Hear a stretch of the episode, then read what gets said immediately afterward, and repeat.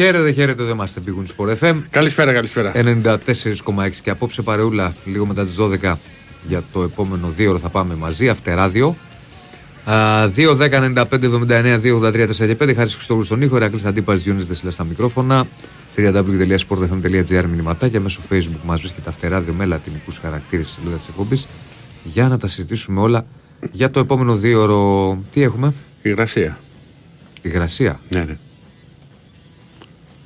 Δεν τη νιώθεις? Όχι. Όχι, η αλήθεια είναι αυτή. Αφού έξω είχε πάρα πολύ. Δεν ήμουν έξω καθόλου. Οπότε... Με το που μπήκαμε, δηλαδή είχε. Οκ. Okay. Okay.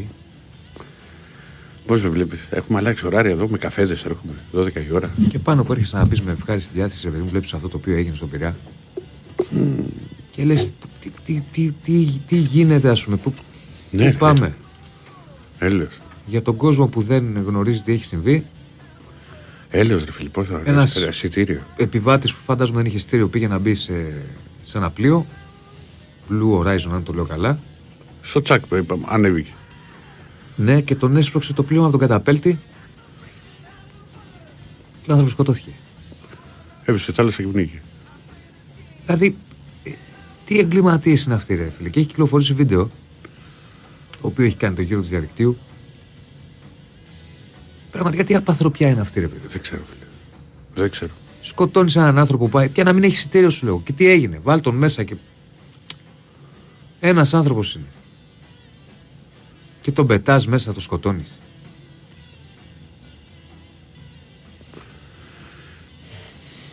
Ε, πραγματικά δεν, δεν υπάρχουν λόγια. Αυτό πήγα να σου πω. Δεν υπάρχουν λόγια. Η νέα εξέλιξη που υπάρχει σε αυτό το θέμα είναι ότι διαβάζω εδώ ότι ε, ότι συνελήφθησαν ο καπετάνιος και το πλήρωμα. Ε, το πλοίο πήγαινε στο Ηράκλειο. Ναι. Από πού έφευγε? Πειραιά. Α, εδώ Πειραιά, στον Πειραιά είναι.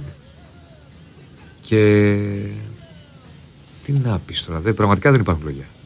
Είναι σοκαριστικό το βίντεο. Είναι σοκαριστικό. Το δα έξω. Ναι. Το δείξανε τα παιδιά. Λοιπόν, τι να πούμε τώρα, γιατί... Τι έχουμε? Τι να έχουμε? Βλέπω πάλι το βίντεο, είναι απίστευτο.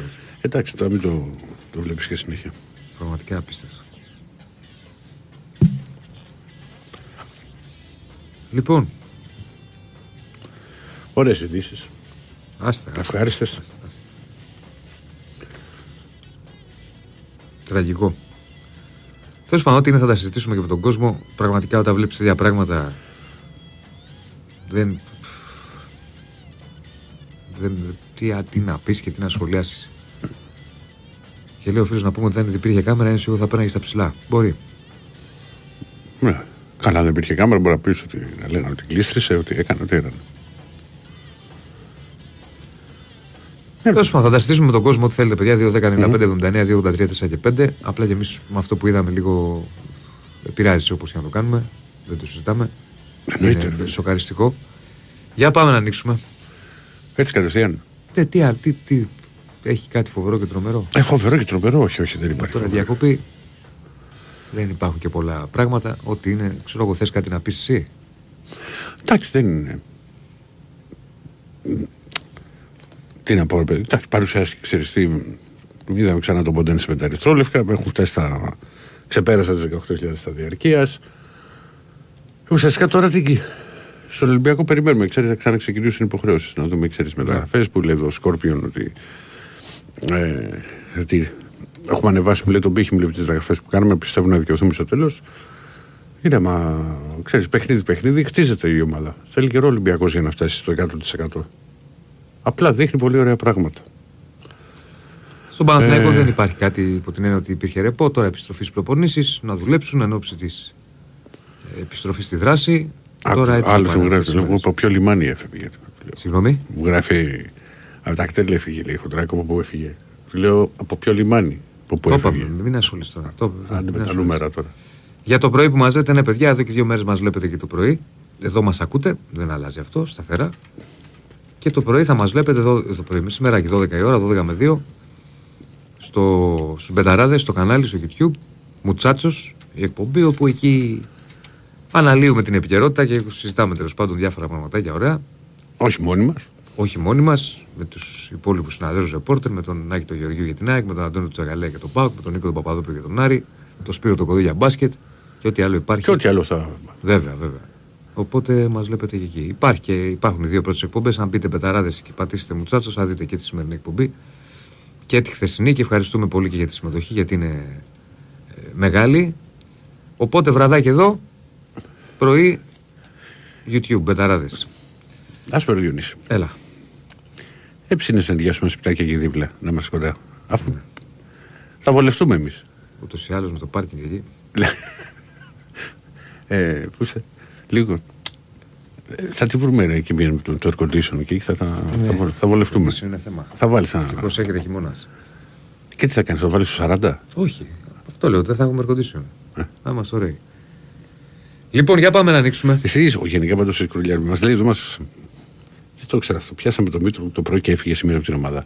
Ναι. Ναι. Και το πρωί είχαμε την κουβέντα του. Ναι.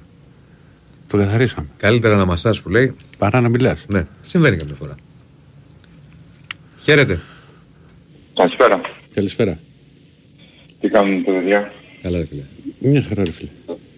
Σας ακούω δηλαδή με τα κοινωνικά και έτσι και μας έχει φύγει η ψυχολογία. Mm. Ε, ήθελα να ανασταθώ λίγο... Το όνομά σου πρώτα. Λίγο. Κώστας, Κώστας. Ναι. Κώστας, Κώστας. Γεια σου Κώστα. Ε, γεια σου και σας. Λοιπόν, ε, ήθελα να ανασταθώ λίγο στα στημένα. Γιατί βλέπω... Όχι μόνο εγώ. Ο πιο σόφρον άνθρωπος. Θέλω να πιστεύω. Ότι υπάρχει μια συγκάλυψη, να πω, μια... πώς να το καλύψουμε, γιατί πώς να το βάλουμε κάτω. Γιατί το λέω αυτό, γιατί σε άλλη χώρα θα είχαμε πέσει τσιμέντα, αν όχι οι κυβερνήσεις. Κάτσε. Αν όχι οι ομάδες, την πρώτη μέρα. Θέματα... Το έχει αναλάβει η FIFA κιόλας. Ναι, αυτά τα θέματα είναι... Η FIFA το έχει αναλάβει, συγγνώμη ένα που... Λεπτό, ένα λεπτό, ένα λεπτό, ένα λεπτό. Συγκάλυψη δεν υπάρχει γιατί και σήμερα ναι. Και πρώτο θέμα έπαιζε στο, στο site Σπορ εφ εμ και εδώ... Σήμερα. Θα θέλω να πω ότι αυτά τα θέματα αναλαμβάνει δικαιοσύνη. Τώρα το έχει αναλάβει η FIFA. Υπάρχει το συγκεκριμένο ναι. Τμήμα, ένα τμήμα το οποίο είναι το τμήμα ακεραιότητας. Έχω και, κα... έχω, και κατα... έχω και κατάληξη. Αλλά ότι... θέλω να πω ότι δεν γίνονται αυτά μπαμ-μπαμ. Είναι ολόκληρες διαδικασίες, έτσι είναι. Μπαμ-μπαμ δεν γίνεται, αλλά όχι για τόση καθυστέρηση. Για, μιλάμε για πολύ, για... Δεν μπορούμε αυτά, ρε φίλε, σε αυτές τις περιπτώσεις. Δεν μπορείς να πεις αν υπάρχει καθυστέρηση ή όχι. Γιατί σου ξαναλέω είναι mm-hmm. πράγματα τα οποία αναλαμβάνει δικαιοσύνη. Δεν είναι απλά ζητήματα. Ε, μια προετοιμασία, πάμε την Κυριακή, έχουμε μάτς. Εδώ είναι άλλα, άλλου τύπου θέματα. Να, να σου κάνω μια προσωπική ερώτηση. Να μου κάνεις. Δηλαδή, ως δημοσιογράφος, ναι. δεν, ξέρεις, δεν ξέρετε μάλλον ποιες ομάδες είναι από την πρώτη μέρα. Άκου. Και για ποιο λόγο δεν βγαίνουν στον αέρα. Άκου, άκου, άκου. Επειδή αυτά σου ξαναλέω είναι πράγματα σοβαρά. Είναι επειδή άλλο... είναι σοβαρά το λέω, είναι... επειδή είναι σοβαρά. Άξω. Γιατί ο Φουκαράς που, που δεν έχει να πληρώσει το ενοίκιο του, το βγάλουν στο σφυρί και μετά το σφυρί το βγάλουν στις ειδήσεις. Ένα λεπτό, ένα λεπτό. Να σου απαντήσω. Επειδή είναι λέω... σοβαρά κι εγώ. Ναι, σου λέω ότι αυτά τα ζητήματα μου λες δεν ξέρετε. Είναι άλλο η ενδείξη και άλλο να έχεις αποδείξει. Δεν μπορείς να καταδικάσεις κάποιον έτσι. Μα μιλάμε για αποδείξεις παιδιά τώρα. Ωραία, αποδείξεις θα το σκρίνει το δικαστήριο. Όχι, όχι εγώ. Μα μιλάμε εδώ αποδείξει ότι έχουν έρθει φακέλοι, επιφακέλων, επιφακέλοι. Όλα αυτά όμως θα τα κρίνουν οι δικαστές. Εμείς δεν είμαστε, ο δημοσιογράφος δεν είναι εισαγγελέας. Μα δεν είπα πιστεί. Μα δεν είπα ότι κρίνεσαι ένοχο. Κάτσε να δούμε. Δεν είπα ότι κρίναμε κάποιον ένοχο. Είναι αυτές οι ομάδες, αυτές και αυτές εμπλέκονται. Τελεία και παύλα. Πάμε παρακάτω. Δεν πρέπει να υπάρξει όμως καταδίκη ή όχι. Άμα ε, καταδίκη αφού είχε αρχίσει η πρωτάθλημα. Ε, δηλαδή και ε, να σου κάνω μια ερώτηση, δηλαδή και άμα, δηλαδή είναι, εγώ λέω εγώ, τις μεγάλες, Big φορ. Μαζί σου για το πρωτάθλημα, αλλά σου λέω και πάλι ότι αυ... δεν θα δικάσουμε εμείς. Μα δεν μπορεί να, να έχουμε καταδοκούν, δηλαδή, επειδή, πώς να σου το πω ρε παιδί μου, δεν μπορεί δηλαδή τώρα, επειδή ε, ξεκίνησε το πρωτάθλημα, γιατί σήμερα έγινε ποτέ αναφορά μετά από καιρό. Σήμερα. Δηλαδή δύο εβδομάδες, να σας το πω και χρονικά. Μα πολύ συχνά ακούγεται και βγαίνει στην επιφάνεια το συγκεκριμένο. Όχι, όχι, όχι, όχι, είσαι λάθος, είσαι λάθος. Μα δεν είμαι λάθος και επιστολές έχουν σαλεί και στην ΕΠΟ και δεν είναι ότι έχει περάσει. Θα σου το εξηγήσω πως το εννοώ. από την ημέρα που έγινε με το φίλο της ΑΕΚ, το Μιχάλη, χαθήκαν τα πάντα. Δεν είχε χαθεί τίποτα. Γινο... Ε, ψάχναμε να δούμε τι γινότανε. Εχθές θα έγινε η πρώτη αναφορά. Σου λέω και πάλι ότι πας σε άλλο θέμα τώρα. Που επίσης... Όχι, δεν πάω σε άλλο θέμα. Το ίδιο είναι. Πολύ σοβαρό ζήτημα. Εδώ υπάρχει η δικαιοσύνη. Και πρέπει η δικαιοσύνη σε αυτά τα κομμάτια να κάνει τη δουλειά της. Οπότε θα yeah. πρέπει και εσύ να περιμένεις τη δικαιοσύνη ποια θα είναι η δουλειά που θα κάνει. Δεν καταδικάζεις. Ωραία, να περιμένω εγώ τη δικαιοσύνη αφού έχει πάμε, τι, πάμε τι άλλο να κάνουμε δηλαδή. Τρίτη, τέταρτη αγωνιστική. Ναι, ρε, ε, μαζί σου, αλλά τι θα κάνουμε. Και αυτό πάντα την αρχή. Καταδικάζουμε εμείς, εγώ και εσύ θα βγάλουμε αποφάσεις. Εγώ και εσύ ναι. δεν θα βγάζουμε αποφάσεις. Αλλά για το φουκαρά όμως, γιατί μιλάγαμε για κοινωνικά πριν, μιλάγατε μάλλον, και πετάχτηκα εγώ. Ε, ε, θα, το, θα τον βγάλουν στις ειδήσεις για τριακόσια με τετρακόσια ευρώ. Η δικαιοσύνη ναι, και, στην τηλεόραση, και, στις, και, και, δεν και στην τηλεόραση και στην τηλεόραση και στα site και στα sport ξεφτύλα για το φουκαρά. Αλλά για αυτούς όμως α, υπάρχει το πιο αργό όσο μπορούμε, όπως το, κάτι καράβια. Καλά. Που είχε αυτή εντελώς. Δεν έχουν όλα, όλα τα θέματα είναι στη δικαιοσύνη. Εσύ θέλεις να τρέξουν ζητήματα τα οποία όχι, μην με ελέγξεις. Τώρα έχεις εσύ το λάθος. Δεν είμαι λάθος.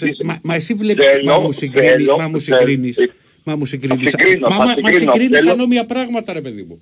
Αδερφέ μου, θέλω δικαιοσύνη, θέλω δικαιοσύνη από το μικρότερο μέχρι το μεγαλύτερο.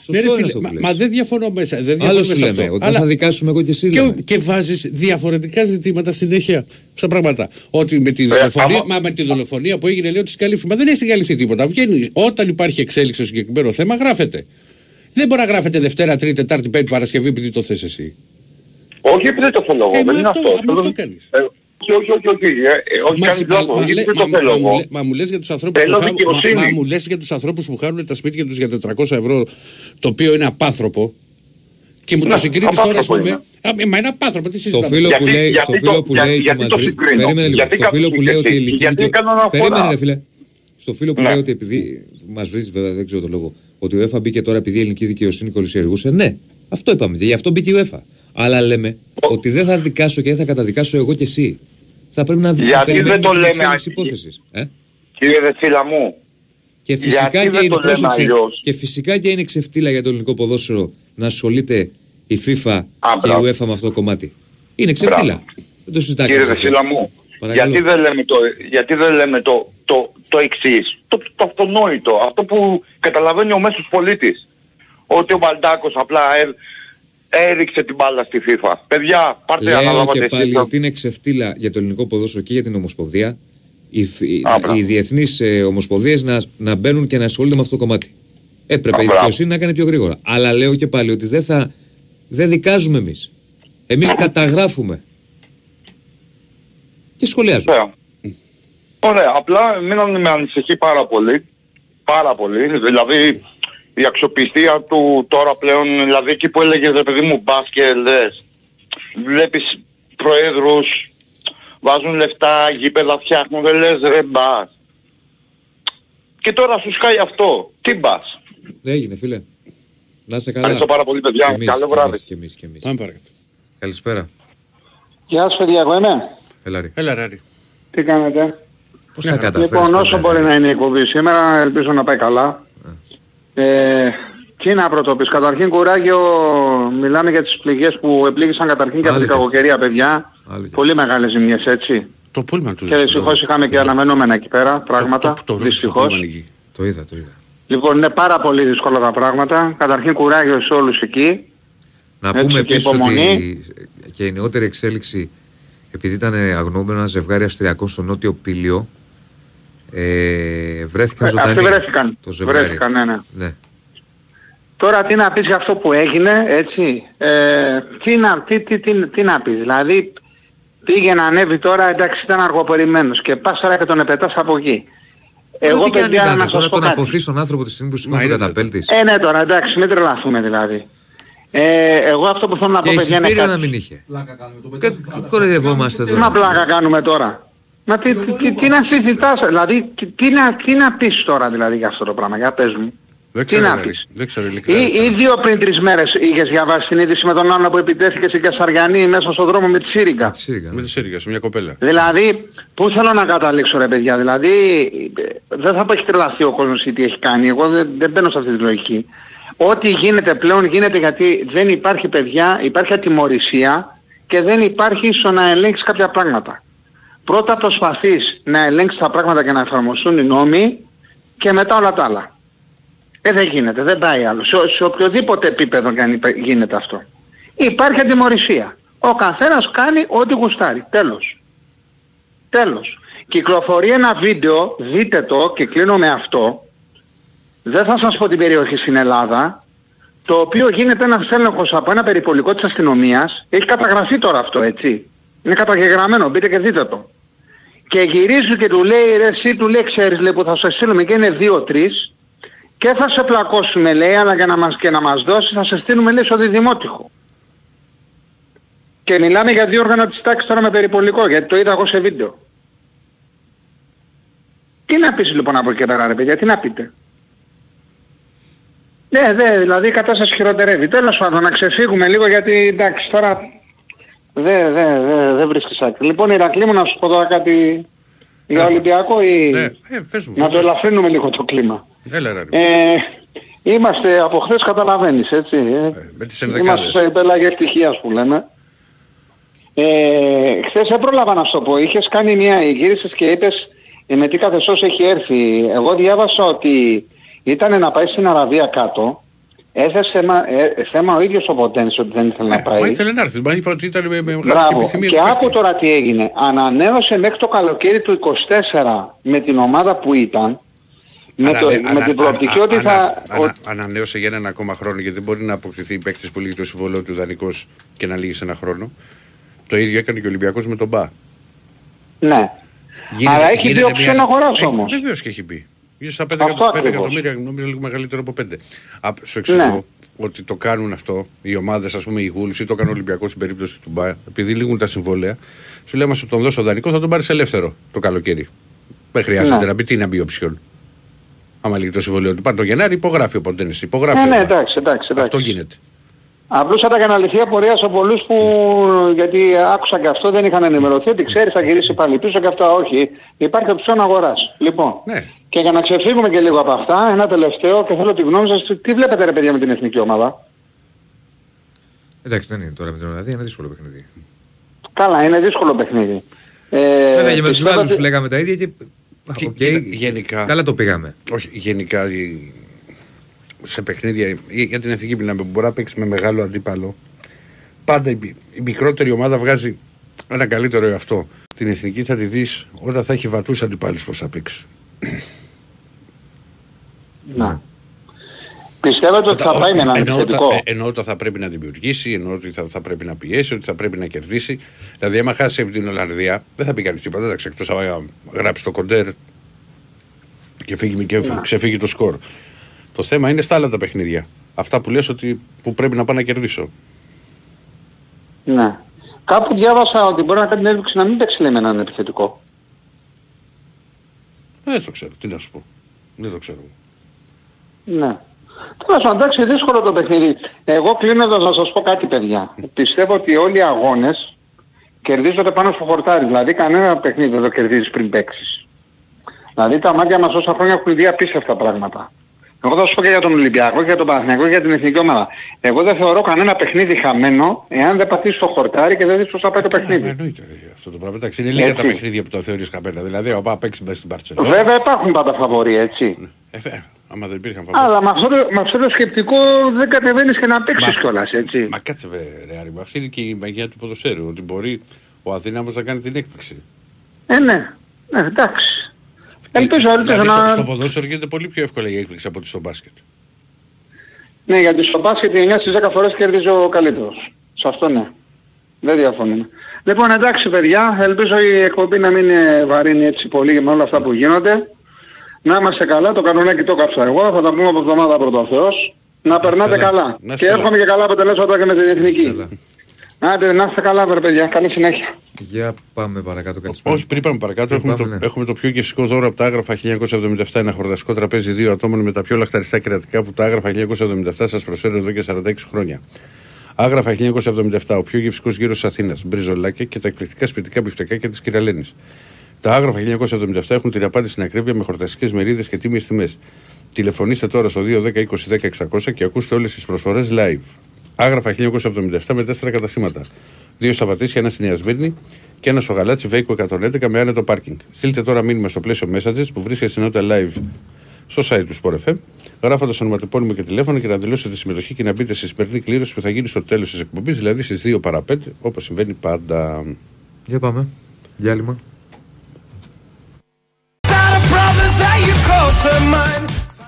Λοιπόν, συνεχίζουμε. Δεύτερο μισάωράκι.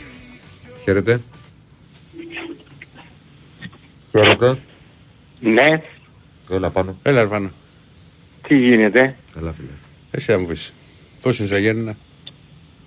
Ε, αέρα έχουμε πολύ, όχι πάρα πολύ κρύο, αέρα έχουμε και ψυχάλης έτσι. Εδώ στην πόλη δεν ξέρω τι γίνεται παραπέρα. Ναι, ναι. ναι. Τι έγινε δηλαδή, γιατί εγώ δεν κοιμόμουν τα απόγευμα, τι έγινε εκεί που λέει για το, για, στον Πειραιά ο Διονύσης, τι, τι συμβάνει είχαμε. Ε, πήγε ένας άνθρωπος να ανέβει στο, στο καράβι την τελευταία στιγμή και τον mm-hmm. έσπρωξαν. Έπεσε ο άνθρωπος στη θάλασσα και πνίγηκε. Έλα, τρελός ήταν αυτός που τον έσπρωξε. Δεν ξέρω τι να σου πω. Τι να πω. Τρελός δεν ξέρω, αλλά εγκληματίας σίγουρα. Τι να πω. Και δύο φορές ως πρόκειται και πέφτει. Μάλιστα. Και είναι και σε βίντεο, εντάξει, είναι σοκαριστικό το βίντεο. Εγώ, εγώ δεν θέλω να το Εγώ το ψάξα εδώ πέρα, δεν μπορούσα να το βρω. Πού το βρίσεις. Έχει παντού στο site, παίζει να το... Α, εντάξει, θα το βρούμε. Τέλος πάντων. Ε... Ε, Ηρακλία, μάλλον διάβασες τι είπε ο Φανκάλια το Μουντιάλ, έτσι. Ναι. Άλλη το διάβασες ναι. αυτό, έτσι. Ναι. Και να σου πω... Ρε, όλα, ναι. Σε όλα τα παγκόσμια που πήρατε, μέσα το, το στημένο ήταν μέσα. Έτσι, θες να, ας πούμε να σου το εβδομήντα οκτώ με το, με το Αργεντινή Περού, θες με το χέρι το ογδόντα έξι. Ρε πάνω σταμάτα την κασέτα. Είπε ο Φαρχάλος ήταν στημένο πολύ ωραίο. Γιατί πήγε στα πέναλτι δηλαδή. Στα πέναλτι δηλαδή τι έκανε ο διαιτητής. Για να φανεί στημένο πρέπει να είναι πάρα πολύ καλά στημένο. Ναι, ναι, ναι. Και το πήγανε στα πέναλτι όλους. Και το τελικό. Και αφήσανε. Όχι, πέρασε ο κοντοπίθαρος όλη την αριστερή πλευρά της Κροατίας και έβαλε γκολ. Και έβαλε την πάσα εκεί, άσε ρε Ηρακλή να κάνει. Α, ούτε, ρε, ούτε στα παραμύθια δεν γιούνται αυτά. Έχει, έχει, έχει περάσει τρεις χιλιάδες ποδοσφαιριστές στην καριέρα του και που εσύ που λες τώρα ότι δεν μπορείς να περάσει. Ναι, ναι, ναι, ναι, ναι, έχει περάσει. Και, ναι, ναι, ναι. Και στη Γαλλία γιατί του αφήσαμε. Αυτός και ο άλλος ο Κοντοπίθαρος, ο Μαραντόνα έχουν περάσει. Κανένας άλλος. Ούτε ο Ροναλντίνιο, ούτε ο Ρονάλντο, ούτε κανένας άλλος. Μόνο αυτοί περνάνε. Αυτοί περνάνε, φίλε, γι' αυτό σε περνάνε. Ναι, ναι, ναι, ναι. Καλά, ναι, ναι. Περνά, περνάγανε και οι Γερμανοί μια φορά στη Βραζιλία και, και έγινε και παρέλαση. Αν το θυμάσαι. Ρε Νιονιό, ναι. Έτσι όπως το είπες στο μεσημέρι εκεί στην εκπομπή, ναι. Ότι βόμβα στο Παναθηναϊκό, ναι. Εγώ έπιασα την καρδιά μου. Είπα, εμές που αφορά εμές στον Παναθηναϊκό. Είπα, είχα μια μεταγραφάρα. Θα είχαμε το βράδυ, δηλαδή στο τέλος πώς έγινε αυτό το Παλάσιος, ξέρω εγώ, ή του Ποντένσε τώρα, ή παρατήθηκε ο Ιωβάνοβιτς. Ναι, όχι, μα είπα, δεν άκουσες. Λέω βόμβα που αφορά... Άκουσα μια χαρούλα, άκουσα, γιατί και ο Ηρακλή. Πάνε τα, τα ψωμιά κινηρό, ο πελάτης έμεινε, δεν περίμενε. Όχι, τα, τα είχα σκολάσει εκείνη την ώρα τα ψωμιά και είπα... Εκείνη την ώρα είναι η, η, η ώρα του παιδιού, αλλά μια που έμαθα ότι έχετε κομπή, κάτσε να, να δω λίγο, είπα. Και το λαχτάρτε, τι έγινε τώρα είπα. Μάλιστα. Καλά, καλή, καλά ξεκινήσατε, έτσι βλέπω. Καλά, εγώ καλά. Έκανα αυτά τα σχετικά μου, πώς τα λέτε, τα, τα like, τα ξελike, τα εγγραφές. Έκανες, ε. Έκανα, τι να Μπράβο. Κάνω. Σου βγάζω το καπέλο ρε Πανώτη, τι έκανες αυτά. Σιγά μου ρε, το, έχεις μεγάλο καπέλο. Έχω, έχω, έχω. Ε... Χωρά, χωράς. Και ο Μέση χωράει, εκεί που σε τριπλάρει και έχεις χωρατήσει. Ε, τι και, θα έλεγα, Νιονιό. Και, και το Κόπα Αμέρικα του το δώσανε, να ξέρεις, κόντρα στη Βραζιλία. Όχι, αυτό το πήραν. Α, αυτό το, το πήραν, πήραν κο, κο, κόντρα, κόντρα στη ροή του αγώνα, έτσι. Ε, τι να κάνουμε τώρα. Ο, η Βραζιλία ήταν πάρα πολύ καλή. αλλά ήταν και ο Ντι Μαρία. Ναι, ναι. Mm. Ε, εγώ σου, σου είπα και την Κυριακή ότι ε, εγώ περιμένω ένα παιχνίδι, ε, το Μπας περίμενα να ήταν ο, ο συνηθισμένος ο Μπας. Με άμυνα ζώνης, ε, με δύο γραμμές άμυνα ζώνης, ξέρω εγώ πως τα λέτε εσείς αυτά, και πάει λέγοντας. Και, ε, και έβρισκε χώρο ας πούμε για αντεπίθεση ο, ο, ο Μπας. Εντάξει, δεν κινδυνεύσαμε, αλλά έβρισκε χώρο. Δηλαδή καλώς και ο Σόρια... Ναι, πολύ καλή ομάδα. ομάδα. Δηλαδή εύκολα πιστεύω, αν συνεχίσεις έτσι, δεν τις κάνεις φάσεις μες στο γήπεδο της, δηλαδή... Δεν τις κάνεις φάσεις, θα τις κάνεις, τώρα, αλλά είναι δύσκολο κατάβλητο ομάδα. Τώρα αυτό καλά. Αν δεν τις κάνεις φάσεις εξαρτάται δηλαδή τι... Ε, Ρε παιδί μου, είναι μια ομάδα συμπαγής. Ναι, είναι μια... Ο ε, Πας τι έκανε. Στην αρχή στα πρώτα λεπτά πίεσε ψηλά για να βάλει δύσκολες ανάπτυξης του Παναθηναϊκού. Μετά όσο περνούσε η ώρα έμενε πίσω και προσπαθούσε να παίξει την κόντρα. Αλλά καλή άμυνα, καλή αναχέτηση, καλή ομάδα. Δεν δίνανε χώρους. Δηλαδή, ήταν... Όχι, όχι. Καθόλου ρε Ηρακλή. Καθόλου. Κι άμα τέτοια, κόντρα... ναι, ήταν, ήταν το παιχνίδι, είχε, ήταν στα μέτρα του Πας. Κοίτα, μέχρι δεν θα ένα... το έλεγα στα μέτρα, γιατί όσο περνούσε η ώρα φαινόταν ότι ο Παναθηναϊκός κέρδισε. Ναι, φαινόταν, ναι, ναι, ναι. Αλλά είναι καλή ε... ομάδα ρε παιδί μου, καλή. Δεν σου είπα ότι είναι ομάδα η οποία θα... Κουραστήκαν και αυτοί μετά από το, μετά από το εξήντα. Ναι, γιατί τρέξανε πάρα πολύ. Και κάποια Αλλά... στιγμή που πήρε και ο Παναθηναϊκός πολύ την κατοχή, όσο αμήνες, αμήνες, αμήνες, κάποια στιγμή τουλάχιστον το κάνεις. Δηλαδή αν ναι. θυμάσαι τον γκολ του Παλάσιος, ο αμυντικός που είναι εκεί, νομίζω Σόρια είναι, αν θυμάμαι καλά, δεν έχει καλή μετατόπιση. Κάποια στιγμή να το κάνεις στο λάθος. Ε, σε ε, αυτό εντάξει, το επίπεδο, αν το κάνει στο λάθος, θα σε εκτελέσει ο άλλος. Το έκανε τέλεια ο Παλάσιος, γιατί αν είχε... Όχι, λέω για να φτάσει η μπάλα στον Παλάσιο. Ναι. Άμα δεις, έχει το κορμί του, δεν το έχει καλά. Αλλά ναι, θα, δε... θα συμβεί και αυτό όταν αμήνει συνέχεια. Αλλά είναι σκληρή ομάδα με την καλή έννοια. Η εκτέλεση ήταν πάρα πολύ καλή, γιατί ναι, αν φοβερή. Είχε προσπαθήσει να, κατεβα... να κατεβάσει την μπάλα και να κοντρολάρει και μετά, φοβερή, θα, φοβερή. θα τον είχε πλασέ, προλάβει. Ήταν ωραία εκτέλεση, πράγματι. Ε... Φάνηκε η ομάδα ότι δεν, δεν είχε φρεσκάδα καθόλου. Όχι, φρεσκάδα έτσι. Δεν θα το έλεγα δεν είχε. Φάνηκε ότι είχε δεν... θέματα δημιουργικά. Αν δεν είχε φρεσκάδα δεν θα βάζε και τον γκολ στο εβδομήντα τέσσερα. Κάποια στιγμή θα παρέδιδε πνεύμα. Ο καλύτερος παίκτης μέχρι εκεί που άντεξε, ο καλύτερος ο παίκτης μέχρι εκεί που άντεξε, άντεξε ήταν ο, ο Βαγιανίδης. Ο Μπερνάρ μάλιστα. Και ο Μπερνάρ, αλλά Μαντσίνη, πολύ... Παλάσιος, αυτή νομίζω. Μισ... Και ο Αράου ήταν καλός, ο περνούσε η ώρα γινόταν όλο και καλύτερος. Στην αρχή δεν ήταν τόσο καλός. Στην αρχή όχι, γι' αυτό σου λέω. Στην αρχή, κοίτα, ακόμα κι αυτός ψάχνει να βρει τη χημεία λίγο με τους υπόλοιπους να βρει. Ναι. Φαίνεται αυτό. Γι' αυτό σου περνούσε η ώρα. Καλά σαν σεντερμπακ. Ναι, ανταποκρίθηκε πολύ καλά. Γι' αυτό ενώ μπήκε άσχημα, είχε κάποιους λάθος πάσεις αν θυμάσαι, όσο περνούσε ναι. η ώρα γινόταν καλύτερος. Εντάξει, λογικό είναι μέχρι να μάθει λίγο και η ομάδα. Mm-hmm. Καλά, έχει, δηλαδή μου θύμισε ο Παναθηναϊκός, το Παναθηναϊκό το ψηλέω σε, σε αυτόν τον αγώνα, mm-hmm. που δεν έβρισκε χώρος, δεν ναι. έβρισκε λύσεις ας πούμε να τρυπήσει την άμυνα. Ναι. Εύχομαι να είναι μια μικρή παρένθεση αυτή, να μην είναι αυτό το Εγώ πράγμα ο Παναθηναϊκός μάτς... σε οργανωμένες άμυνες να μην βρει λύσεις. Θα έρθουν και τέτοια παιχνίδια. Τώρα αυτό ήταν και ένα περίεργο παιχνίδι πολύ, γιατί αφενός μεν ήταν μετά τα ευρωπαϊκά παιχνίδια που δεν είναι εύκολη η διαχείρισή τους και πνευματικά ναι. δηλαδή. Αφετέρου δε ήταν και κάτι σπάνιο αυτό που έγινε ρε παιδί μου. Τώρα να χάσει τέσσερις παίκτες, έναν πριν στο ζέσταμα ναι, και ναι, ναι, ναι. δεν είναι και σου αλλάζουν τα πλάνα συνέχεια. Πάντως α, ασχέτως από τον τραυματισμό του Αετόρ, το παιδί ακόμα δεν πατάει καλά καθόλου έτσι. Ναι, φαίνεται αυτό. Δεν το βλέπω ότι... Α, ε, και δεν ξέρω αν θα ξαναεπιστρέψει στη φόρμα που ήταν. Στο χέρι του είναι. Δεν είναι κάτι δηλαδή ότι τελείωσε η καριέρα του Γιάννου Μαθαίου. Αλλά λογι, φαίνεται αυτό ρε παιδί μου, του λείπει ο ρυθμός. Είναι και ψυχολογικό και ξέρεις, είναι και στο μυαλό σου. Ποιος βάράει τηλέφωνο, εντάξει, έλα, εντάξει, α, γεια σας παιδιά. Αντάτε. Ποιος παίρνει παιδιά. Πάμε, ναι. Φούρνο. Ναι. Α, καλησπέρα. Καλησπέρα. Καλησπέρα. Καλησπέρα, Χαλκιδόνος, τι κάνετε. Καλώς ήρθατε. Πού σε βρω, πώς είστε. Καλά, καλά, εσύ. Καλά, όλα καλά. Εδώ σας ακούω, σας παρακολουθούμε πλέον, όλα. Εγώ το κάνω το εξής, επειδή την ώρα εκείνη είμαι στη δουλειά. Ένα δέκα δώδεκα άραγμα και YouTube και τώρα σας ακούω. Ναι. Το κάνω βράδυ τετράωρο με, μέσα στους δύο, εντάξει. Να το κοιτάξεις αδερφέ. Δεν σ' άκουσα ρε τι. Να το κοιτάξεις αυτό το τέσσερις ώρες. Όχι ρε, όπως τρώω κάνω δουλειά, σας βάζω εκεί παίζει τηλεόραση, χαζεύω και Είσαι καλά, αγόρι μου, πρώτα απ' όλα? Όλα καλά, όλα καλά, δόξα τω Θεώ. Εκεί σας βλέπω, εντάξει, για τις συγκατοίκες που ακούστηκε στην αρχή δεν θα το πρότεινα. Δύσκολα πράγματα αυτά. Ε, ο Διονύσης από τη μία μετά σπαντήσουν, ο Ηρακλής δεν μπορεί. Τα, ναι. θα, εντάξει, μακάρι να βρείτε λύση. Με βλέπουμε ζακέτα αύριο.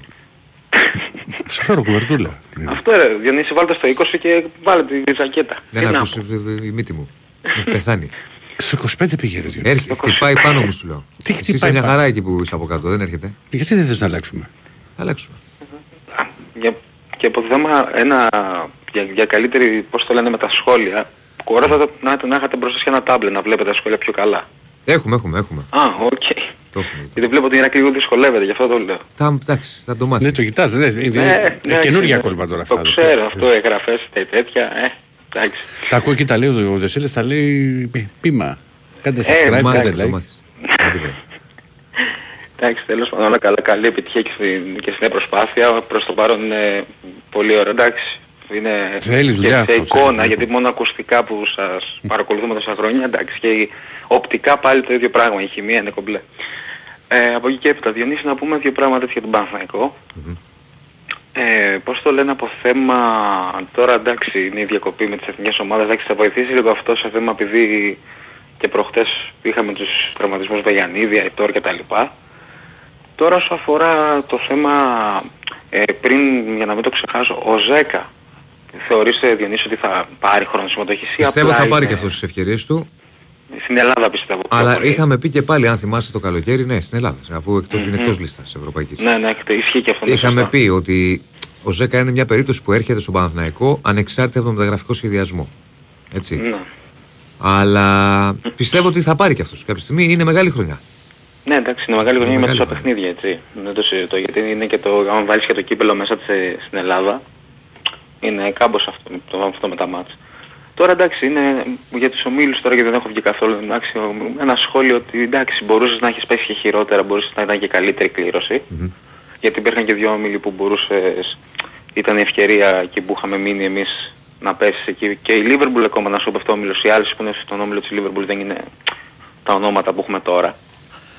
Εντάξει, από θέμα τώρα, Διονύση, ακόμα είναι νωρίς πολύ, αλλά θα ανακοινώσει ΠΑΕ όταν θα είναι για τα εκτός μάτς εισιτήρια, αν θα υπάρξουν και τέτοια. Αν θα υπάρξουν, στη, συγγνώμη. Ναι, αν θα υπάρξουν εισιτήρια, αν θα βγουν για τα εκτός μάτς της Ευρώπης. Θα βγουν, βέβαια. Θα γίνουν εκδρομές κανονικά. Α, οκ, okay, θα ενημερώσει ΠΑΕ δηλαδή. Όχι, γιατί σκέφτομαι για το μάτς τη Βιλαρεάλ, μήπως κάνουμε ένα ταξίδι γι' αυτό. Ναι, ναι. Άλλαξε η προπονητή. Άλλαξε, ναι, άλλαξε τάβε, τάβε, δεν άλλαξε ακόμα, ε, ε, έδιωξε, ναι, ναι. Ναι, εντάξει, τώρα, εντάξει, μέχρι το να παίξουμε, το, εμείς τώρα παίζουμε είκοσι μία Σεπτεμβρίου στο ΆΚΑ το πρώτο μάτς. Με τη Villarreal, ναι. Ναι, με τη Villarreal, εντάξει, οκ. Okay. Τώρα, εντάξει, για τον μπάσκετ δεν σχολιάζω κατά ακόμα, είναι πολύ νωρίς για το Παναθηναϊκό στον μπάσκετ, εντάξει, ακόμα δεν έχουν έρθει και παίχτες από το Ευρωμπάσκετ. Εντάξει, τώρα το μπάσκετ ακόμα είναι πάρα πολύ. Ακόμα είναι νωρίς, ναι, δηλαδή τώρα ακόμα παίζει. Σε είκοσι μέρες έχει ματράκι. Ναι, εντάξει, δεν έχει εικόνα ακόμα, τώρα τα πρώτα φιλικά. Είναι τα φιλικά, μετά θα υπάρξει στο ΆΚΑ του για, για τον Παύλο Γιαννακόπουλο πάλι ο Παναθηναϊκός, μετά είναι είκοσι εννέα με τριάντα Σεπτεμβρίου είναι το Super Cup που λέμε. είκοσι έξι νομίζω. Α, είκοσι έξι. Πάντως ο Παναθηναϊκός έχει το πρώτο μάτς, μια και θέλ, το, εσύ θες να πας Villarreal. Ναι, στις τρία μιλάω για το εκτός έδρας. τριάντα έντεκα του. Ναι, ναι, ναι. Το μάτς αυτό. Mm. Εντάξει, ναι, θα έχει βγει, με, είναι νωρίς ακόμα, γι' αυτό και το... Ο, κοιτάξτε, είναι, πολύ, είναι ένα καλό ταξίδι. ταξίδι. Η Ισπανία δεν είναι. Ναι, είναι ένα ωραίο γήπεδο. Πρέπει να είναι τρεις και μισή ώρες. Όχι, ρε. Λιγότερο. Λιγότερο. Γιατί είναι, ε, είναι προς, προς τη Μεσόγειο. Mm. Ναι, προσγειώνε σε Βαλένθια και μετά πας Οδικός νομίζω. Είναι εκεί, δίπλα από τη Βαλένθια. Είναι ναι, είναι Βαλένθια. Βιγιαρεάλ είναι δίπλα. Mm. Εντάξει, το, το άλλο Ισραήλ και πω, Γαλλία θα δεν είναι. Αθήνα, Βαλένθια πόσο είναι? Πόσο δεν άκουσα. Θα σου πω πόσο είναι Αθήνα, Βαλένθια. Δεν το θυμάμαι. Το, το κοίταγα τις προάλλες. Αθήνα Βαλένθια τρεις ώρες και δεκαπέντε λεπτά λέει. Συνήθως όταν λέει τέσσερα βάλει ένα τέταρτο νωρίτερα. Ε, ναι. Σε συνήθως πάντα... Ναι, γιατί θα το κάνεις και εσάς. Και εμάς μας λέγανε για την Πορτογαλία τέσσερις ώρες, κάναμε τρεις και μισή. Η Πορτογαλία τρεις και μισή ήταν. Ναι, έλεγε τέσσερα και δέκα. Εσύ πήγες με το τσάρ, πήγες απευθείας. Ναι, σου λέω για την πτήση μας. Ναι. Πτήση για την Μπράγκα. Γιατί κανονικά Πόρτο, πόρτο, πόρτο πηγαίνεις συνήθως από Γερμανία. Όχι, πας και... Έχω πάει και απευθείας. Απευθείας είχε για Λισαβόνα, δεν είχε για Πόρτο. Ψέματα, είχα πάει από Κωνσταντινούπολη Πόρτο. Δεν έχει απευθεία. Αυτό πήγα όταν πήγα εγώ που παίξαμε την Πορτό. Τέλος πάντων, οι περισσότερες πτήσεις ήταν από Γερμανία. Από Μόναχο. Πήγαινες Μόναχο και έπαιρνες άλλο για Πορτό. Εγώ είχα πάει τότε από Κωνσταντινούπολη, έχεις δίκιο. Κωνσταντινούπολη, Πόρτο και από Πόρτο δικός για Βίγκο. Σου δίνει και η Λουφτχάνσα ένα σοκολατάκι. Η Λουφτχάνσα, ε. Δεν έχουν τώρα πλέον φαγητά και τέτοια. Μόνο η. Μόνο η Aegean κρατάει. Ναι. Οι άλλοι πληρώνεις. Δεν έχουν. Χαίρετε. Ναι. Ναι. Ναι. Η σειρά μου. Βεβαίως. Ναι. Ντάβανος. Ντάβανος. Καλημέρα. Τι κάνεις. Καλούτσικα. Mm. Τι να κάνουμε αυτά που βλέπουμε. Τέλος πάντων δεν θα ασχοληθώ. Ε, πήρα να πω μια γνώμη για την εθνική. Α, για τον Μάρτιο. Η σειρά της είναι τώρα. Mm-hmm. Ε, σαν φίλαθλοι βλέπουμε αυτόν τον καιρό, ρε παιδί μου, εγώ τουλάχιστον βλέπω τρεις παίχτες βγάζουν μάτια. Ο Βαγιανίδης, ο Κωνσταντέλιας και ο Φορτούνης. Και πάρτε τους με όποια σειρά θέλετε. Δεν... Πες ο Βαγιανίδης τραυματίστηκε το παιδί. Το είπα και χθες, λέει. Συμφωνώ μαζί σου. Ο Φορτούνης και ο Κωνσταντέλιας είναι πιο ποιοτικοί ποδοσφαιριστές. Παίχτες οι οποίοι μπορούν και να μην τους ξεκινήσεις, δηλαδή στο, στο πλάνο που μπορεί να έχεις. Είναι παίχτες που πάμε μπουν. Και ειδικά ο Φορτούνης που είναι πιο έμπειρος σε σχέση με τον Κωνσταντέλια. Ναι. Μπορεί να σου βάλει γκολ. Δηλαδή και ξέρεις, ναι. Αν μπει ο Φορτούνης, περιμένεις ότι κάτι μπορεί να κάνει. Άλλο, άλλο θέλω να πω εγώ. Ναι. Αυτό το πράγμα του φορτώνει ευθύνες. Αν δεν είναι ύποπτο. Γιατί. Γιατί ευθύνες του φορτώνει. Γιατί. Του, του προπονητή. Α. Γιατί ρε φίλε, ωραία. Να δεχτώ ότι δεν τους θέλεις. Έχεις φτιάξει μια οικογένεια εκεί πέρα. Αλλά θέλω πρόκριση. Κοίτα. Αυτό, αν δεν αυτό, αυτό, που, αυτό που είπα χθες. Αν δεν προκριθείς. Εγώ συμφωνώ μαζί σου σε αυτό. Όταν ας πούμε θέλει ένας προπονητής σου λέει εγώ θα πάω έτσι. Θα πάω με το Δεσύλλα. Ναι. Πάρα πολύ ωραία. Ναι. Δικαίωμά σου. Αλλά μετά, αν στραβώσουν τα πράγματα, θα πρέπει να δεχτείς την κριτική. Δεν είναι έτσι απλά. Δεν έχει μέση λύση. Εκτίθεται με αυτό που κάνει τώρα. Ναι, σου λέω δεν έχει μέση λύση. Και δεν μιλάμε για, για παίχτες από μία ομάδα. Μιλάμε για παίχτες από τρεις ομάδες. Mm-hmm. Εγώ τουλάχιστον. Βέβαια είναι κι άλλοι που είναι σε καλή, σε καλή κατάσταση, τους οποίους τους πήρε. Αλλά το ύποπτο που στα μάτια μου είναι ότι λέει, λέει ότι εγώ μίλησα με το Φορτούνι, ότι εγώ μίλησα με το Φορτούνι, έχω κάνει μια συζήτηση και ο ΠΑΟΚ ξέρει γιατί ο Κωνσταντέλιας δεν έχει κληθεί. Εγώ άκουσα, και αν πείτε μου αν κάνω λάθος, άκουσα το Φορτούνι να λέει εγώ φεύγω από την εθνική, που σημαίνει ότι η κουβέντα δεν ήταν καλή αν έγινε, αν έγινε, και τον ΠΑΟΚ βγάζει ανακοίνωση γιατί δεν καλέστηκε ο Κωνσταντέλιας. Oh. Άρα δεν μίλησε με τον ΠΑΟΚ. Ή ο ένας λέει ψέματα ή ο άλλος. Ο ΠΑΟΚ, ναι, όντως έβαλε ανακοίνωση και επιθετική ανακοίνωση. Άρα ο δεν φο... μπορείς ο... να βγαίνεις από προπονητής και να λες ότι ο ΠΑΟΚ ξέρει γιατί. Κάτσε. Άρα ο Φο... ή ο ΠΑΟΚ έ... λέει ψέματα ή ο προπονητής. Έκανε μια ανάρτηση που είχε, που είχε κάνει και τη δήλωση. Από την ναι. Δήλωση, ότι είναι και, και σύντομη, στη διαβάζω αυτή που λέει ότι στη ζωή του κάθε επαγγελματία από το σωτήρι. Ναι, την πήρε το αυτή μου. Το αναγνωρίζει. Λοιπόν, την ε... ύψιστη τιμή, είπε και την απόφαση ναι. να, να αφοσιωθώ στη, στην ομάδα μου και εύχομαι κάθε επιτυχία στο μέλλον της Εθνικής. Θα ήθελα να πω, να αναφερθώ και σε ένα άλλο θέμα τώρα. Mm. Ε, για το ποδόσφαιρο γενικά. Ναι. Το, ποδο, το ποδόσφαιρο μετά τον COVID έχει υποστεί μια τεράστια αλλαγή, την οποία πρέπει σιγά σιγά να αρχίσουμε να την καταλαβαίνουμε. Έχουν γίνει αλλαγές πέντε. Ναι, αυτό, ναι. Το, να ξέρεις για μένα είναι, είναι καλό αυτό. Βεβαίως και είναι καλό. Είπαμε είναι μια τεράστια αλλαγή προς τα μπροστά. Το εξελίσσει το, προ, το ποδόσφαιρο αυτό. Ναι, γιατί γιατί δεν δε πέφτει ο ρυθμός, γιατί μπορεί να βάλεις πολύ πιο φρέσκους ποδοσφαιριστές. Ναι, εκτός ότι, βλέπουμε, εκτός ότι βλέπουμε καλή μπάλα και σε... περισσότερο χρόνο μες στο παιχνίδι, περισσότερο, γιατί φρεσκάρονται οι ομάδες, mm-hmm. έχει φέρει και την εξής αλλαγή. Πλέον οι ομάδες δεν μπορούν να στηριχτούν σε έντεκα και δεκατρείς παίχτες. Θέλουν τουλάχιστον είκοσι. Και λέω, έντεκα και πέντε οι αλλαγές, δεκαέξι. Και έναν τερματοφύλακα που πρέπει να έχεις οπωσδήποτε στον πάγκο, δεκαεπτά. Και ένα στοιχειώδης rotation, τρεις παίχτες, είκοσι. Έχει παραπάνω. Όχι. Και, ναι, λέω ένα στοιχειώδες rotation, γιατί κάποιος μπορεί να θέλει πέντε παίχτες να κάνει rotation. Όταν, ειδικά, μιλάμε... ειδικά τώρα που οι ομάδες όλες έχουν το, τα ευρωπαϊκά μάτς, θα, θα γίνουν πολύ μεγαλύτερο, θα είναι πολύ μεγαλύτερο το rotation. Δεν βγαίνει. Βε, βεβαίως. Γι' αυτό, αυτό πρέπει να το καταλάβουμε εμείς οι φίλαθλοι, ότι οι ομάδες χρειάζονται περισσότερους παίχτες. Ετοιμοπόλεμους. Δηλαδή αν κάποια ομάδα κάποια στιγμή στη μέση του πρωταθλήματος κλατάρει, mm-hmm. ε, θα είναι γιατί δεν θα έχει παίχτες. Όχι γιατί θα φταίει ο προπονητής, θα φταίει ο προπονητής γιατί δεν θα το έχει καταλάβει ότι θα ήθελε παίχτες και δεν τους πήρε, αλλά είναι μεγάλος ο αριθμός που χρειάζεται, παιχτών που χρειάζονται πλέον οι ομάδες ετοιμοπόλεμους για να βγάλουν μία σεζόν. Δεν είναι όπως πριν. Ναι, που μπορεί να πήγαινες με πιο σφιχτό ρόστερ.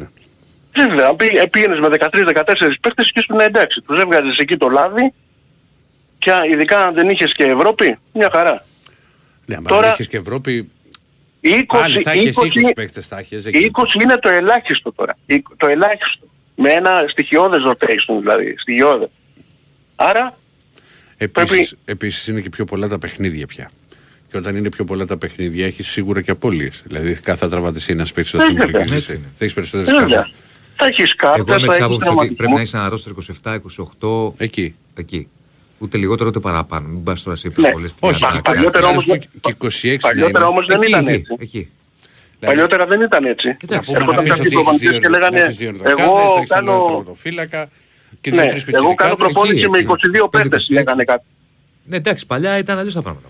Ναι, αυτή, αυτή η αλλαγή είναι πολύ σοβαρή. Mm-hmm. Έχει εξελίξει το ποδόσφαιρο δηλαδή πάρα πολύ. Πάρα πολύ. Mm-hmm. Και έγινε τυχαία, βέβαια. Άλλοι ρυθμοί πλέον, άλλο το άθλημα πλέον.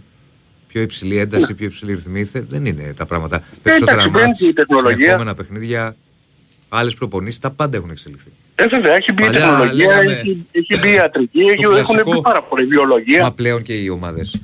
Έχουν και μετρήσεις, αναλύσεις, πόσο μπορεί να παίξει, να παίξει, πόσο αντέχει. Ναι, ναι, ναι. Κάθε φορά μπορεί να βγει ένας παίξει στο εξήντα. Και να λες γιατί τον έβγαλε. Γιατί για να είναι προγραμματισμένο ότι μπορεί να αντέχει τόσο. Ναι. Αφού ρε παιδιά μπαίνουν μέσα, δεν βλέπετε, βγάζουν τη φανελά και φοράνε από μέσα το μετρητή. Ναι, είναι, όλα ε, έχουν ε, αλλάξει ναι. Και το κλασικό το οποίο ε, λέμε την ώρα, συνέχεια. Την, την ώρα που παίζει ο παίχτης, είναι κάποιος και τον παρακολουθεί. Παλμούς τα πάντα. Έτσι. Το κλασικό που λέμε συνέχεια ότι κάποτε στις προετοιμασίες μέχρι να αγγίξεις μπάλα πέρναγαν μέρες. Ναι. Έτρεχες στα βουνά. Καλά, έχει αλλάξει αυτό τώρα, τώρα... με την πρώτη μέρα. Δεν είναι τα πράγματα. Εδώ και χρόνια έτσι. Πολλά χρόνια. Λοιπόν, παιδιά, ευχαριστώ πολύ που με ακούσατε. Καλή συνέχεια. Να σε καλά, να σε καλά, φίλε μου. Να σε καλά. Πάμε σε έναν ακόμη φίλο, μην ξεχνάτε άγραφα, ονοματεπώνυμο και κινητό. Προχωράμε, ναι. Χαίρετε. Έλα, Μακή. Έλα, Μακή. Πάλι στο θα με κλείσετε στο διάλειμμα. Όχι, βρε, έχεις. Ένα πεντάλεπτο το έχεις. Έχω πεντάλεπτο. Ε, άμα έχω πεντάλεπτο. Άλλωστε έχω πολλά κανόνια να κάψω εγώ. Ναι. Κανόνια τι... Τι, τόσο καιρό έχω να βγω. Γιατί να μην μου τα έχετε μπροστά μου να τα βλέπω. Είναι χρωστούμενα ρε. Χρωστούμενα. Είχα αφήσει καβάτζα. Λοιπόν, πάμε τώρα σε αυτό που είπε ο προηγούμενος σχετικά με τις κλήσεις. Μάλλον με τις μη κλήσεις των συγκεκριμένων τριών ποδοσφαιριστών. Άκουσα και τη συνέντευξη, την απάντηση που έδωσε ο Πογέτ στους δημοσιογράφους που τον ρωτήσανε. Τώρα ή εμάς μας, μάλλον μας θεωρούν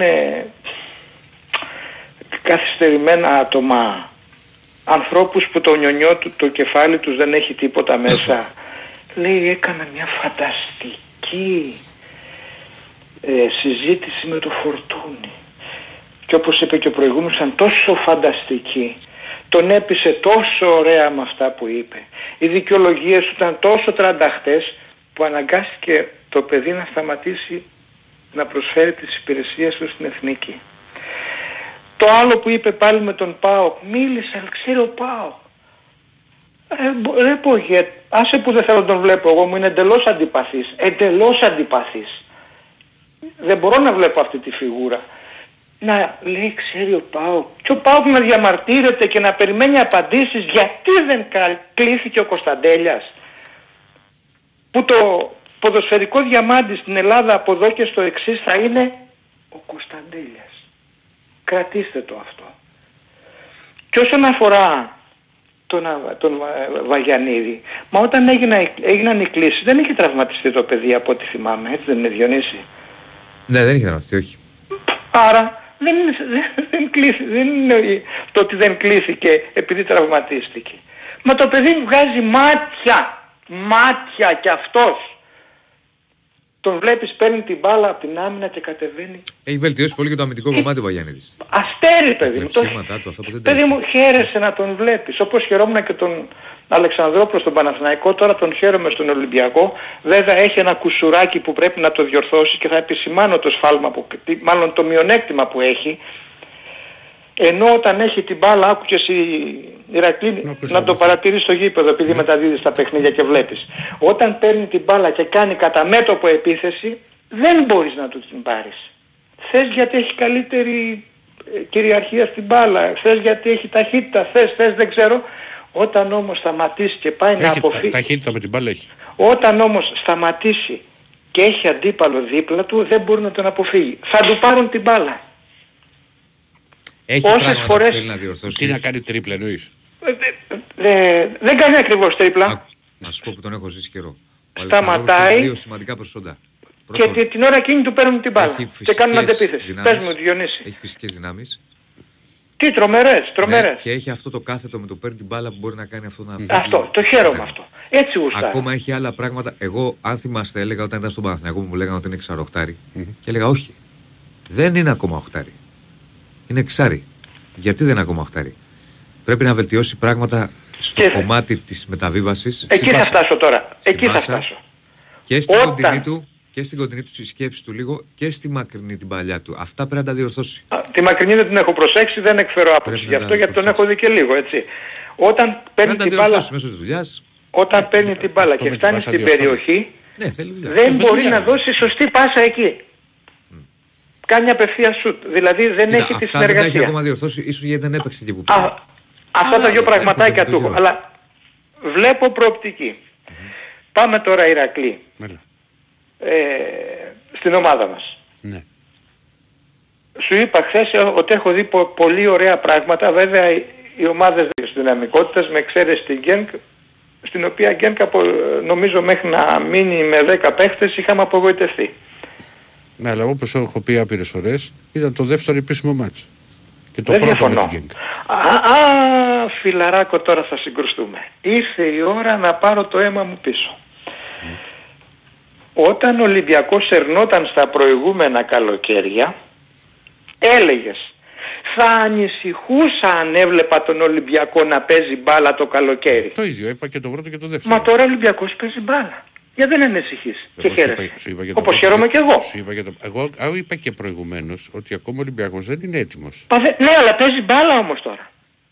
Μπάλα. Ενώ τότε σερνότανε. Και έλεγες καλύτερα που σέρνετε τώρα και, και να παίξεις. Και σου έλεγα Ηρακλή. Κάτσε βρε μπακί.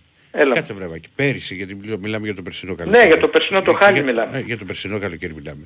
Ο Ολυμπιακός στο ξεκίνημα έδωσε ευρωπαϊ, ευρωπαϊκά μάτς. Πολύ... Ηρακλή, και περίμενε, στα φιλικά σερνότανε. Καλά, γιατί στα φιλικά πετάγαμε φέτος. Σερνότανε στα φιλικά, εντελώς. Μιλάμε για δράμα. Περίμενε. Στα φιλικά κάναμε μια πολύ καλή εμφάνιση με τη Rangers. Ε, ε, το επόμενο μάτς με την Νόριτζ δεν ήταν καλός Ολυμπιακός και τα φιλικά στην Αυστρία είχε κάποια, μέσα στα μάτς κάποια καλά διαστήματα. Δεν ήταν δηλαδή ότι έπαιρνε την μπάλα και έριχνε πέντε γκολ στη Σαμπάχ. Όχι, δεν είπα εγώ αυτό. Ένα, αλλά δεν έχει καμία σχέση. Δε, η φετινή. Φυσικά και δεν έχει. Έτσι, η, η, η εικόνα, φυσικά και δεν έχει εικόνα. Εγώ όμως δεν ανησυχώ που ο Ολυμπιακός έχει, είναι βελτιωμένος και πάει καλά. Αυτό που βλέπω είναι, επειδή είδα και την προετοιμασία, και είναι πολύ μεγάλη διαφορά το να δει, να βλέπεις την προετοιμασία, είναι ότι πράγματα τα οποία δούλευε από την πρώτη μέρα ο Μαρτίνες, τον τρόπο με τον οποίο να λέγαμε. Θα με κλείσεις, θα μιλάς, γιατί να μιλήσω εγώ.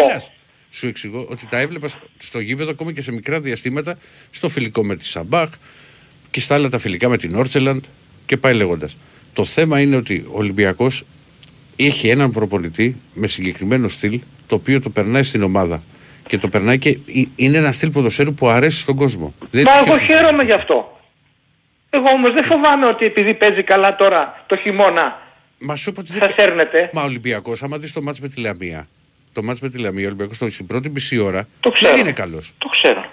Και αυτό πρέπει να το προσέξουμε γιατί... Μα δεν γίνεται να είναι καλός. Γιατί όμως. όχι και, σε προηγου... και πέρυσι ξεκινάγαμε πάλι Ηρακλή στα πρώτα λεπτά δεχόμασταν γκολ. Αν θυμάσαι. Μα δεν γινόταν ερευνητή λοιπόν, και μετά από ταξίδι. Και να πάω και λίγο στον Όμιλο. Και από ευρωπαϊκό. Πάμε Μα και στον Όμιλο. Πάει και, και δύο. Άντε, άντε, να πω και τον Όμιλο. Έλα. Να πω και τον Όμιλο. Άντε. Λοιπόν, είναι η West Ham, οι δυνατές υποτίθεται, και η Freiburg. Ηρακλή, mm. τα προηγούμενα χρόνια, αν είχαμε αυτές τις, αντιπάλ, τις αντιπάλους σαν σπουδαίες και τις φοβόμαστε, δεν υπήρχε ούτε μία περίπτωση στο εκατομμύριο να, να, να φοβηθούμε αυτές τις δύο ομάδες. Τη στιγμή που έχουμε νικήσει Manchester, Liverpool, Arsenal και δεν συμμαζεύεται. Έχουμε πάει πολύ πίσω, Ηρακλή. Γι' αυτό και ακούω που λέμε πάμε για την τρίτη θέση. Όχι, Ηρακλή, για την πρώτη να πάμε. Εντάξει, Μαγί. Κοίτα, Μαγί, για την πρώτη θα πάμε. Αλλά...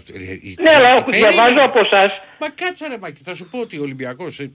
Επί... Σίγουρα και είναι η τρίτη θέση που συνεχίζει στην Ευρώπη. Γιατί να τη βράσω θα... εγώ την τρίτη. Καλά, πρώτα για την πρώτη θα μιλάς. Μα φυσικά και θα παίξει. Αλλά και τη, η West Ham σήκωσε ευρωπαϊκό πέρυσι. Και τι έγινε για σήκωσε ευρωπαϊκό. Κι άλλες είχαν σηκώσει ε, Champions League και εμείς τις κερδίζαμε. Μα ναι, μα σου εξηγώ όμως με τι λέω. Φυσικά. Αλλά δεν, ας πούμε τη Λεβερκούζα που είχε σηκώσει και τις ρίξαμε. Και τις πέ... ρίξαμε ξάρα. Ναι, αλλά δεν περάσαμε τον όμιλο. Ηρακλή. Ηρακλή. Δεν είναι σίγουρο ότι mm. θα σου έρχονται όλα ρόδινα όπως μας ήρθαν στο συγκεκριμένο παιχνίδι, γιατί ήταν κλασματικό το έξι ένα εκείνο εκεί, αν θυμάσαι καλά. έξι δύο ήταν. έξι δύο πόσο ήταν, δεν θυμάμαι τώρα. Λοιπόν, έλα, καλή συνέχεια. Γεια σου Μίκη. Yeah. Λοιπόν, πάμε σε διάλειμμα και επιστρέφουμε.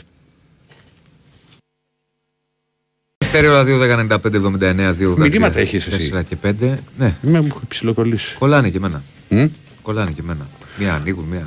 Λοιπόν, γι' αυτό ζητάω συγγνώμη αν δεν έχω διαβάσει, που δεν έχω διαβάσει κάποια. Λοιπόν, έχουμε το πιο φυσικό δώρο από τα Άγραφα χίλια εννιακόσια εβδομήντα επτά. Ένα χορταστικό τραπέζι δύο ατόμων με τα πιο λαχταριστά κερατικά που τα Άγραφα χίλια εννιακόσια εβδομήντα επτά σας προσφέρουν εδώ και σαράντα έξι χρόνια. Άγραφα χίλια εννιακόσια εβδομήντα επτά, ο πιο φυσικός γύρος της Αθήνας. Μπριζολάκια και τα εκπληκτικά σπιτικά πιφτεκά και της Κυραλένης. Τα Άγραφα χίλια εννιακόσια εβδομήντα επτά έχουν την απάντηση στην ακρίβεια με χορταστικές μερίδες και τίμιες τιμές. Τηλεφωνήστε τώρα στο δύο δέκα είκοσι δέκα εξακόσια και ακούστε όλες τις προσφορές live. Άγραφα χίλια εννιακόσια εβδομήντα επτά με τέσσερα κατασύμματα, δύο σαβατήσια, ένα συνδυασμένο και ένα σογαλάτσι Βέικο εκατόν έντεκα με άνετο πάρκινγκ. Στείλτε τώρα μήνυμα στο πλαίσιο messages που βρίσκεται σε ενότητα live στο site του Σπορ εφ εμ φυσικά, γράφοντας ονοματεπώνυμο και τηλέφωνο για να δηλώσετε τη συμμετοχή και να μπείτε στην κλήρωση, η οποία θα γίνει στις δύο παρά πέντε. Για πάμε, χαίρετε.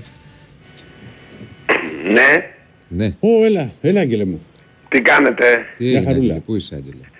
Έχουμε χαθεί ένα έργα μου. Η αλήθεια είναι ότι έχω προσπαθήσει κάποιες φορές, αλλά ε, γίνεται χαμός. Έχουμε να τα πούμε, για μπάσκετ δεν έχουμε πει. Ε, για μπάσκετ θα πάμε, ξέρεις, όταν θα έρθει και θα αρχίσουν να πλησιάζουν ε, τα παιχνίδια. Παρεπιπτόντως ρε Ηρακλή, δεν μου κανένα νέο, ε. Για παίχτη. Mm. Όχι, αλλά θα πάρει, ρώτησα το ζερό, μιλή θα πάρουμε. Ε, καλά, ναι, είναι σίγουρο ότι θα πάρει, δεν πιένει. Mm. Δεν βγαίνουν τα νούμερα, τα μαρκαρίσματα που λέει και ένας φίλος μου. Εντάξει, αν και δεν έχω δει καθόλου α, τη διοργάνωση τώρα που γίνεται, και το, ναι. το, με τον Παθίδη το έχω δει, ε, και απλά διαβάζω, ο Μιλουτίνοφ πάει καλά. Ξέρεις, έτσι, καλά ο Μιλουτίνοφ είναι, εντάξει, δεν, δεν χρειαζόταν να δούμε το Ευρωπαϊκό. Είναι... Ε, εντάξει, κοιτάς και την κατάσταση. Ε, είναι παιχτάρα mm. και, είναι και σε, έχει και σωματικά δουλέψει πολύ. Mm. Ναι, ναι. Τώρα, τώρα γιατί να μην φάμε πολλή ώρα, γιατί έχω και πολύ καιρό να βγω, να τα πούμε, πούμε για το ποδόσφαιρο, θα πούμε άλλη ώρα για τον μπάσκετ. Mm-hmm, πάμε, και πάμε. Για την εθνική και για τον Ολυμπιακό. Παρεμπιπτόντως, γιατί ρε Μάκη λείπει ο Φορτούνης από την εθνική, αλήθεια, αφού δεν είναι καλό ρε φίλε. Δεν γυρίζει να μαρκάρει. Το Μασούρα γιατί τον παίρνει, αφού είναι άμπαλος. Mm. Και τι είπε, μνημόνευσε την Arsenal. Μα έπαιζε ο Μπουγαλάκης ρε Μάκη με την Arsenal, ο Μασούρας. Δεν τι τραβάμε. Ο Μασούρας ο οποίος έχει ξεκινήσει πολύ καλά το παιδί. Πάρα πολύ καλά. Κοίτα ο Μασούρας. Λοιπόν, να το πω, εντάξει εγώ δεν, το, δεν είμαι ειδήμων, mm. να πω όμως το εξής. Σημασία έχουν οι ρόλοι που δίνει ένας προπονητής και η ομάδα που φτιάχνει. Βεβαίως και πο- Αν πόσο, βάζεις τον Μασούρα να παίζεις στη γραμμή, διότι δεν είναι τεχνίτης, δεν έχει το ένας εναντίον ενός, δεν είναι τριπλέρ, θα φαίνεται ένας, θα βγαίνει ο Μάκης και θα λέει «Πού πας με τον Μασούρα, τον άμπαλο, τον έτσι και τον αλλιώς». Όταν ο Μασούρας παίζει κοντά στον επιθετικό, επειδή είναι γκολτζής, είναι έξυπνος παίχτης, προσφέρει στην ομάδα, είναι ένας εξαιρετικός ποδοσφαιριστής. Μα και χθες είπα στο, στο Μάκη που πιάσαμε την κουβέντα για τον Μασούρα, του λέω «Μα είναι δυνατόν ότι όλοι οι προπονητές από τότε...» ναι, αυτό, είναι το, το... αυτό είναι το πλέον, το πλέον αξιόπιστο επιχείρημα, πούμε, το οποίο δεν δε, δε θέλουν αν... να το καταλάβουν, όπως ας πούμε... Ποτέ δεν κατάλαβαν γιατί για όλους τους προπονητές ο Μπουχαλάκης ήταν ένας πολύ χρήσιμος ποδοσφαιριστής. Παρεμπιπτόντως, ας διαβάσει τις δηλώσεις που έκανε ο προπονητής Χέρτα Βερολίνου για τον Μπουχαλάκη. Δεν είπε κανένας ότι ο Μπουγαλάκης είναι το καλύτερο χαφ στον κόσμο, προφανώς γιατί είναι αργός. Είχε όμως άλλα προσόντα και τις αδυναμίες του τις κάλυπτε ο Καμαρά, ο Γκιγέρμε και λοιποί. Με λίγα λόγια θέλω να πω.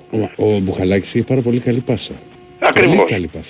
Προχθές ας πούμε έβλεπα την πάσα που βγάζεις στον Ποντέρσε στο τέσσερα μηδέν με την Κράσνονταρ, γιατί τα ξεχνάμε, και διάφορες άλλες assist.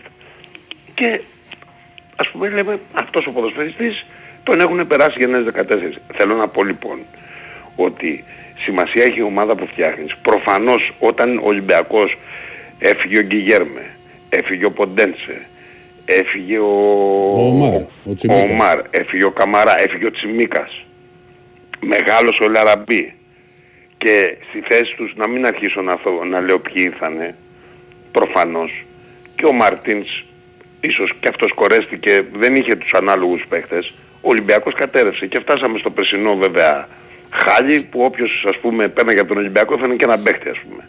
Ξέρω εγώ μέχρι και ο Θηρορός προφανώς θα έφερε κανένα παίχτη, ας πούμε θυμήθηκα τώρα ότι είχε και ο Κασάμι πέρσι. Λοιπόν, γιατί τον είδα κάπου στους ελεύθερους. Mm. Λοιπόν, έχω ξαναπεί ότι το καλοκαίρι βλέπεις την πρόθεση μιας διοίκησης πόσο θέλει και πώς να ενισχύσει την ομάδα. Παραδείγματος χάρη, δεν μπορεί ρε εσύ Αλμέιδα να βγαίνεις και να λες, γιατί τα έχω πει για τους δικούς μας, έτσι, να πω όμως και για τους άλλους, να βγαίνεις και να λες ε, δεν θα πάρω center back αν δεν βρω αυτό που θέλω, όταν από πίσω από τους δύο βασικούς έχεις το Μίτογλου και το Χρυσόπουλο. Δηλαδή εκτίθονται όλοι, διότι για όνομα του Θεού, δηλαδή θες να μας πεις ότι σε όλο τον πλανήτη δεν μπορείς να πεις ένα, ένα center back που είναι καλύτερος από το Μίτογλου και το Χρυσόπουλο.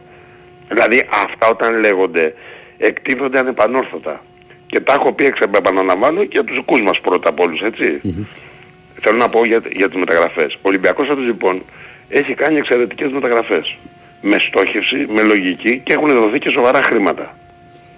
Εντάξει, ίσως το Σεντερφόρ θα μπορούσε να είναι κάτι...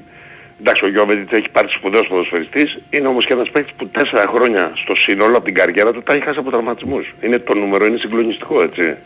Κοίτα, ο Γιώβετιτς πέρυσι, πέρυσι έβγαλε, αλλά έπαιξε από τις λίγα, έπαιξε δεκαοκτώ, δεκαοκτώ. Τέλος πάντων, μακάρι το παιδί να είναι, δεν συζητάμε τώρα, δηλαδή μόνο οι μεταγραφές που έχει κάνει, δεν χρειάζεται να συζητάμε, είναι καλός παίκτης. Και οι ομάδες που έχει παίξει. Εντάξει, έχω μια μικρή, ας πούμε, κατά τη γνώμη μου ένσταση, κατά τη γνώμη μου ο Ολυμπιακός, επειδή είχε σοβαρό θέμα στον άξονα τα τελευταία χρόνια, ήθελε μια ηγετική μορφή στην άμυνα, πώς να το πω τώρα, ένα παίκτη λίγο πιο όνομα.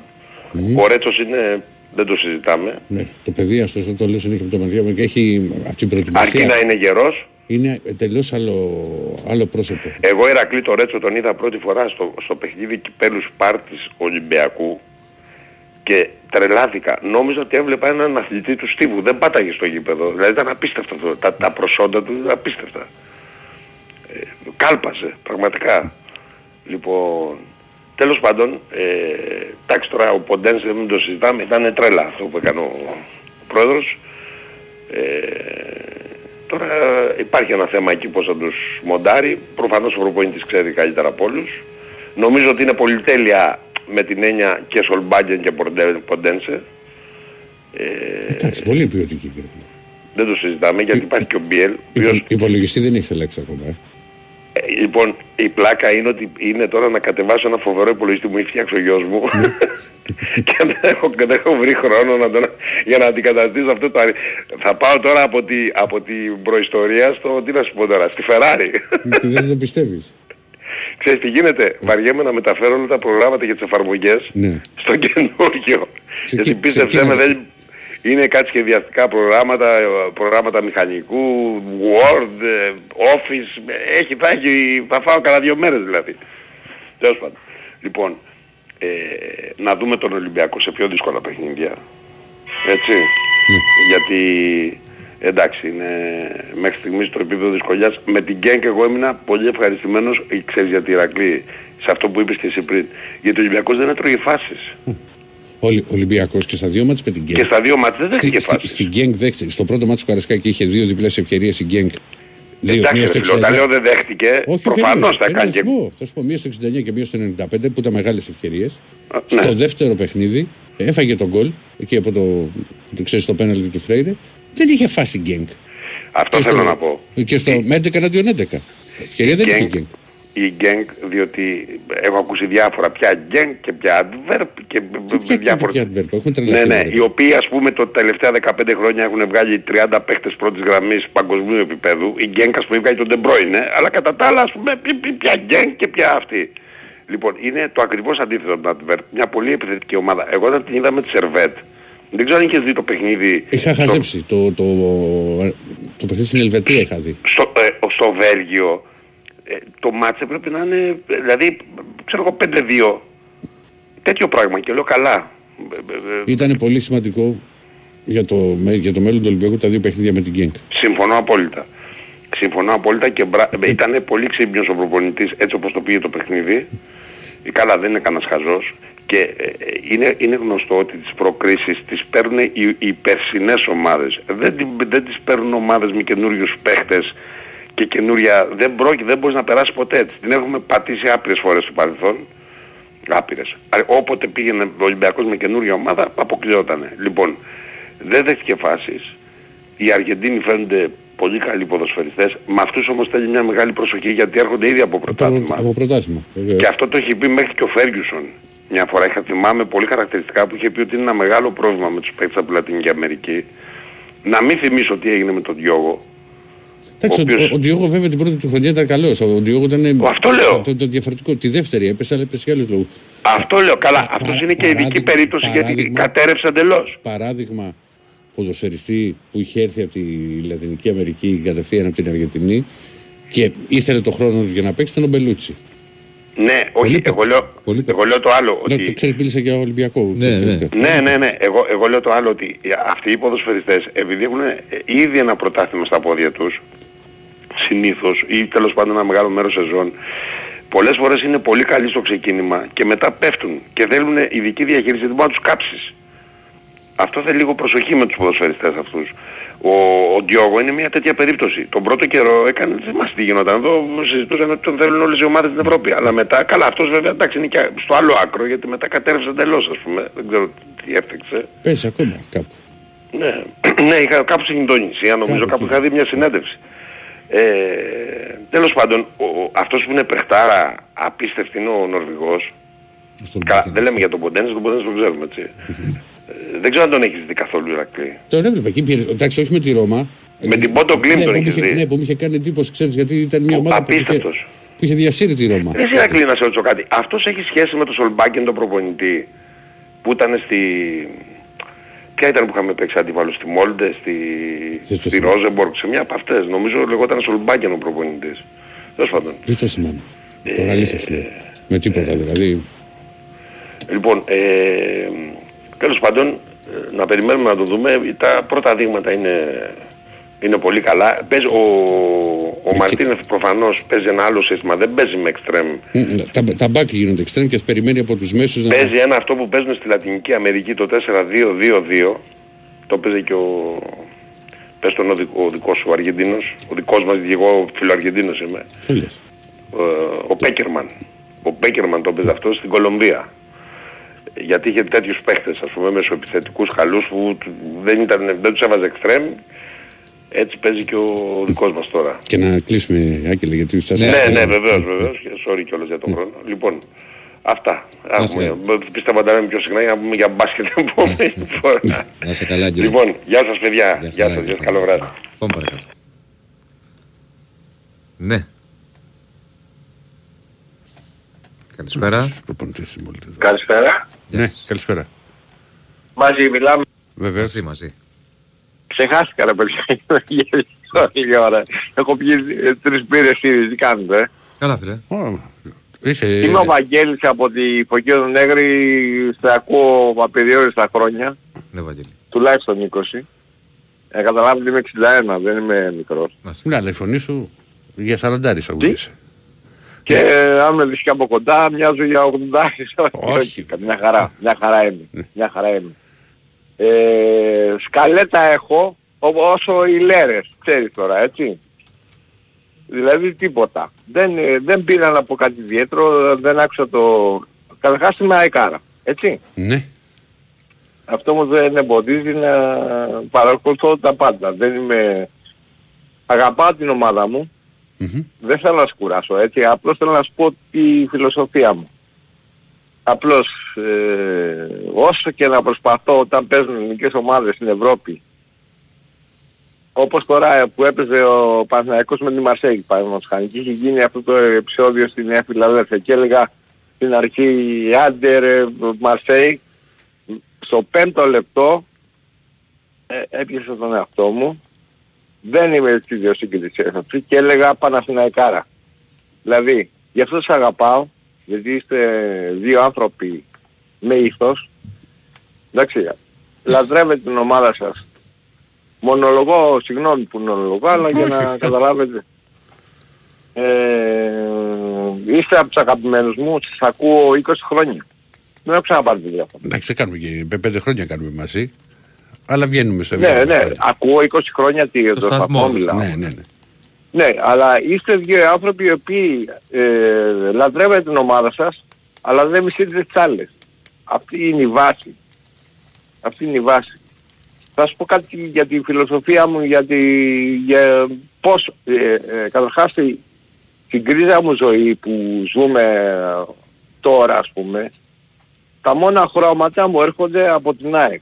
Καταλαβες, δηλαδή, αν και είναι υπερβολικό, γιατί δεν είμαι κανένα παιδάκι, mm-hmm. ε, μου δίνει χρώμα και χαρά πόσο καλά πήγε πέρσι. Αχ, το καταλαβαίνετε. Ναι ρε παιδί μου, μου ε, είναι ευμετάβλητη η ψυχολογία μου ε, εξαιτίας ομάδος μου. Mm-hmm. Αυτό μπορεί να σου φαίνεται υπερβολικό, αλλά συμβαίνει. Σε όλα αυτά που ζούμε. Έτσι δεν είναι. Δηλαδή δεν έχω δικαίωμα να χαίρομαι και να είναι ευμετάβλητη η ψυχολογία μου ε, και της ομάδας μου. Αυτό νιώθω εγώ. Mm-hmm. Αλλά δεν μισώ καμία ομάδα. Για να σας δώσω και παραδείγματα, επειδή είμαι πιο μεγάλος από εσάς. Αυτό που δεν ξεχάσω, θα σε πικράνω ρε φίλε Ηράκλη, mm-hmm. που μου έχει μείνει στο μυαλό και αισθάνεσαι στεναχώρια, mm-hmm. είναι ο αέρας με τον Ελευθερόπουλο, με τον Κόντε. Στους αέρας. Το θυμάσαι. Αλλά δεν ήταν τόσο το, το τσικί ο αέρας. Έπρεπε να πάρει, να είχε σημαδέψει μια γωνία ο Μανατίδης. Την κεφαλιά. Ο αέρας, ο αέρας φίλε εκείνη τη μέρα και το δοκάρι. Αχ, δεν θυμάμαι πως το λένε τον, το, λέγαν το κράτη του Παναθηναϊκού με την Μπαρσελώνα που είχε. Ο Βλόβιτς. Ε? Ο Βλόβιτς. Ο Βλόβιτς. Δίπλα από το δοκάρι. Ναι ρε παιδιά. Δηλαδή, δεν είναι κακό για μην κρυβόμαστε, γιατί τα έχω πει και στον αέρα. Δηλαδή, εγώ είχα πει ότι στο σου του Βλάβιτς έχω χάσει δέκα χρόνια από τη ζωή μου. Δεν μπορώ να το, το αλλάξω. Ήθελες να μπει, δεν ήθελες να βγει out. Ναι, δηλαδή να, να κρυφτούμε. Εντάξει. Είναι κοροϊδία το, το θεωρώ. Αλλά όχι, όχι, αλλά, αλλά, αλλά, όχι, αλλά όχι όμως, ξέρεις. Και ναι, ναι, θέλω εγώ να χάνει περισσότερο Παναθηναϊκός από το να κερδίζει ο Ολυμπιακός. Αυτό είναι άρρωστο. Δεν είναι, είπαμε. Όχι ρε φίλε, δεν κάνω τον καλό. Πρόσεχε, ναι. Δεν είμαι καλός. Δεν είμαι άγιος. Απλώς είναι τέτοια η, η ψυχοσύνδεσή μου. Δεν, δεν μπορώ. Ναι βρε, δεν μπορώ. Θέλω σε καταλαβαίνω. Και να σου πω και κάτι άλλο. Όταν πηγαίνω εγώ στη Φιλαδέλφια δεν υπήρχε η original. Πλακωνόμαστε και τότε παιδιά. Αλλά ξέρετε ποια ήταν η ιδιοποιητική διαφορά. Ότι όταν κάποιος έπεφτε κάτω, σταματάγαμε. Καταλαβαίνετε τι εννοώ, ποια είναι η διαφορά. Είμαστε αλυτά και εισαγωγικά. Αλλά... όταν κάποιος έπεφτε κάτω, σταματάγαμε. Τώρα όταν πέσει κάποιος κάτω, το βαράνε είκοσι. Καλά, ούτε εκεί γινόταν σωστό να κοπανάει, να κοπανεί το κόσμος. Μην τελάθουμε. Άρα ήταν διαφορετικά. Ε, μπας ρωτός. Όχι, ρε φίλε, να σου πω κάτι. Δεν ήταν καλό. Δεν ήταν καλό αυτό που κάναμε κι εμείς. Τα έχουμε ξανασυζητήσει. Χθες έβλεπα ένα ντοκιμαντέρ. Αυτό που μου δείχνες το λίγο. Για τον χουλικανισμό στο δεκαετία του ογδόντα. Και λέγανε εκεί διάφορα. Τώρα αυτή είναι εξήντα χρόνων. Το εκπληκτικό, διάβασες με τα μπλεκ. Ναι.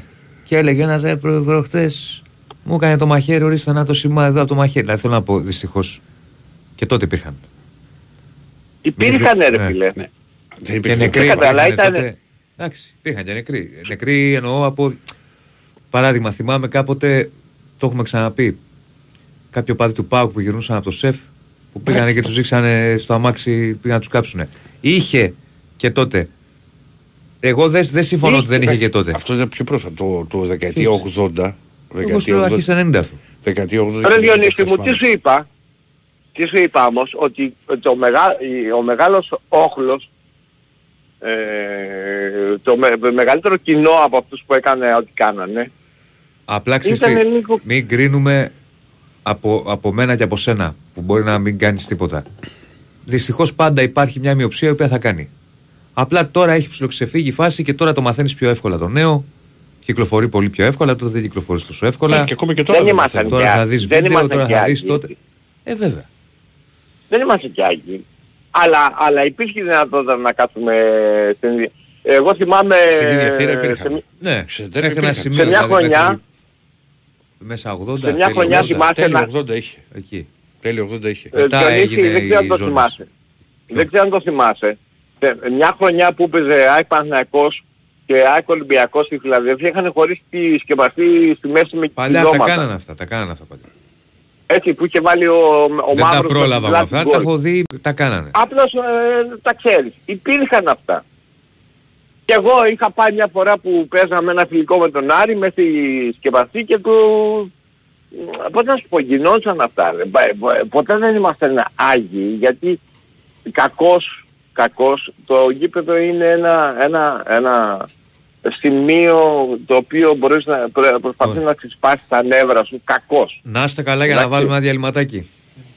Εντάξει αγόρια μου, χάρηκα που σας άκουσα, θα σας ξαναπάρω. Να είστε καλά. Θα βάλουμε διάλειμμα ή όχι, τι έχουμε. Όχι. Κάτι νομίζω έχει.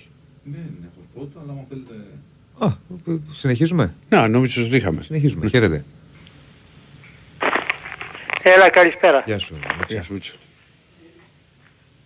Λοιπόν, να πρώτα βάλει. Θα πάω και εγώ στα, ναι. στα αυτά, στα, πια. Στα κοινωνικά και μετά στα αθλητικά, ναι, που είπε ένας ότι, που μίλησε ένας για τιμωρησία. Συμφωνώ, απολύτως. Λοιπόν, όσο υπάρχει ατιμωρησία θα γίνονται όλα αυτά τα όργια. Να σας πω, μου και εμένα μια φορά, μια περίπτωση, γιατί πρόσφατα, ήταν πέντε ώρα το απόγευμα, με, ο ήλιος ήταν ψηλά. Και κατέβηκα κάτω στην Αθήνα, γιατί μου, μου είχε χαλάσει το ντι βι ντι. Και πήγαινα να το φτιάξω στη, τι, σε ένα μαγαζί στην Πειραιώς, γιατί από εκεί το είχα πάρει το ντι βι ντι. Τι είχες πάρει? Τι, το ντι βι ντι. Τι ντι βι ντι? Όχι, το μηχάνημα. Α, το ντι βι ντι μου, ρε, που βάζουν ναι, δίσκους, okay, okay. Ξέρεις, και βλέπουν ταινίες. Ναι. Μου είχε χαλάσει και πήγα να το φτιάξω... να το δώσω για επισκευή εκεί στο, στο μαγαζί που το είχα πάρει, στο, στην Πειραιώς. Ναι. Και πέρασα από την Ομόνια.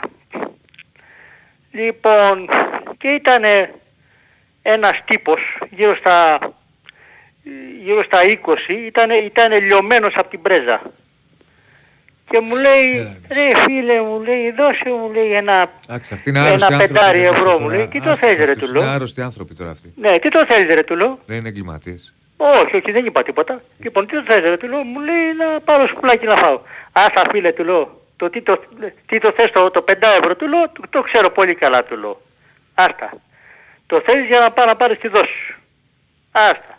Λοιπόν, μην τα λες εμένα, του λέω. Ναι, ρε, μητσο, εγώ, ναι, λέω άρεσε, εγώ διαβάζω, του λέω, φουλωμένο γράμμα. Διαβάζεις. Λοιπόν, και έχω να πω το εξής. Ότι... Όσο... Α, α, α, και, μα δεν έχει σχέση με αυτό ρε Μίτσο.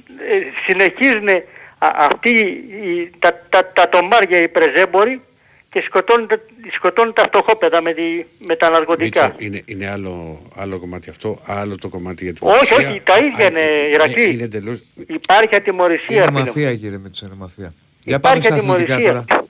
Όσο υπάρχει ατιμωρησία, οι, οι πρεζέμποροι θα συνεχίζουν το έργο τους και, και οι εμπριστές των δασών το ίδιο. Ναι. Θα συνεχίζουν το έργο τους. Mm-hmm. Άμα, άμα ξέρουν ότι θα τιμωρηθούν, δεν τα κάνουν αυτά. Ο, άμα ξέρουν ότι θα, θα σαπίσουν μέσα στη φυλακή και οι πρεζέμποροι και οι εμπριστές δασών. Από εκεί και πέρα. Να πάμε στα αθλητικά τώρα. Είμαι δηλαδή αυτές τις μέρες μου έχουν δηλαδή... σπάσει τα νεύρα στην κυριολεξία. Είμαι δηλαδή στα, στα πρόθυρα νευρικής κρίσης. Διότι δεν μπορούσαν να βρουν έναν, ένα στόπερ, δηλαδή ένα στόπερ που να είναι, ε, πώς να σου πω, από το πάνω ράφι.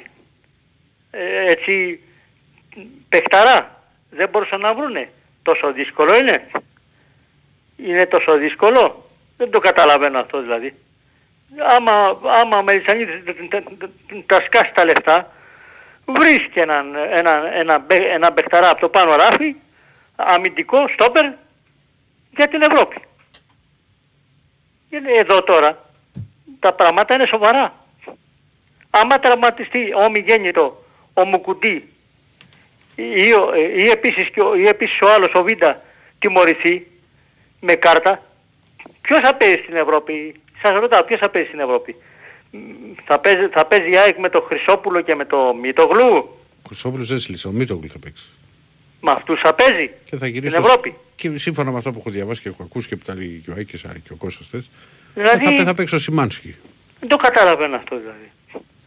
Δεν το καταλαβαίνω. Τόσο δύσκολο είναι να βρουν έναν ένα, ένα, ένα, ένα παίχτη από το πάνω ράφι να, να πληρώσουν, να δώσουν τρία τέσσερα εκατομμύρια ο Μελισσανίδης να πάρει έναν μπεχταρά ε, αμυντικό από το πάνω ράφι για να παίξει στην Ευρώπη. Εγώ θα κάνω μια πρόβλεψη δυσίωνη, μακάρι να μην πέσω μέσα, να πέσω έξω. Ότι ο διασυρμός της ΑΕΚ έρχεται στην Ευρώπη. Ο διασυρμός της ΑΕΚ έρχεται. Και παίζουμε με, με, με τους Άγγλους. Βλέπω να το σηκώνει τον κοφερεσιάκι. Παίζουμε με τους Άγγλους. Για Europa, παίξτε, παίξτε να πάει τελικό η ΑΕΚ. Πιστε... Κοίταξε, παίζουμε με τους Άγγλους και, και, και πιστεύω... Παίξτε να πάει τελικό η ΑΕΚ. Να μην τυχόν και... Να, να πιστεύω να, να πέσω έξω. Λοιπόν, να, να μην τυχόν και γράψει το κοντέρι και, καμιά εξάρα. Πρω, προτάθ... Πάμε καμιά εξάρα από τους Άγγλους. Πρωτάθλημα.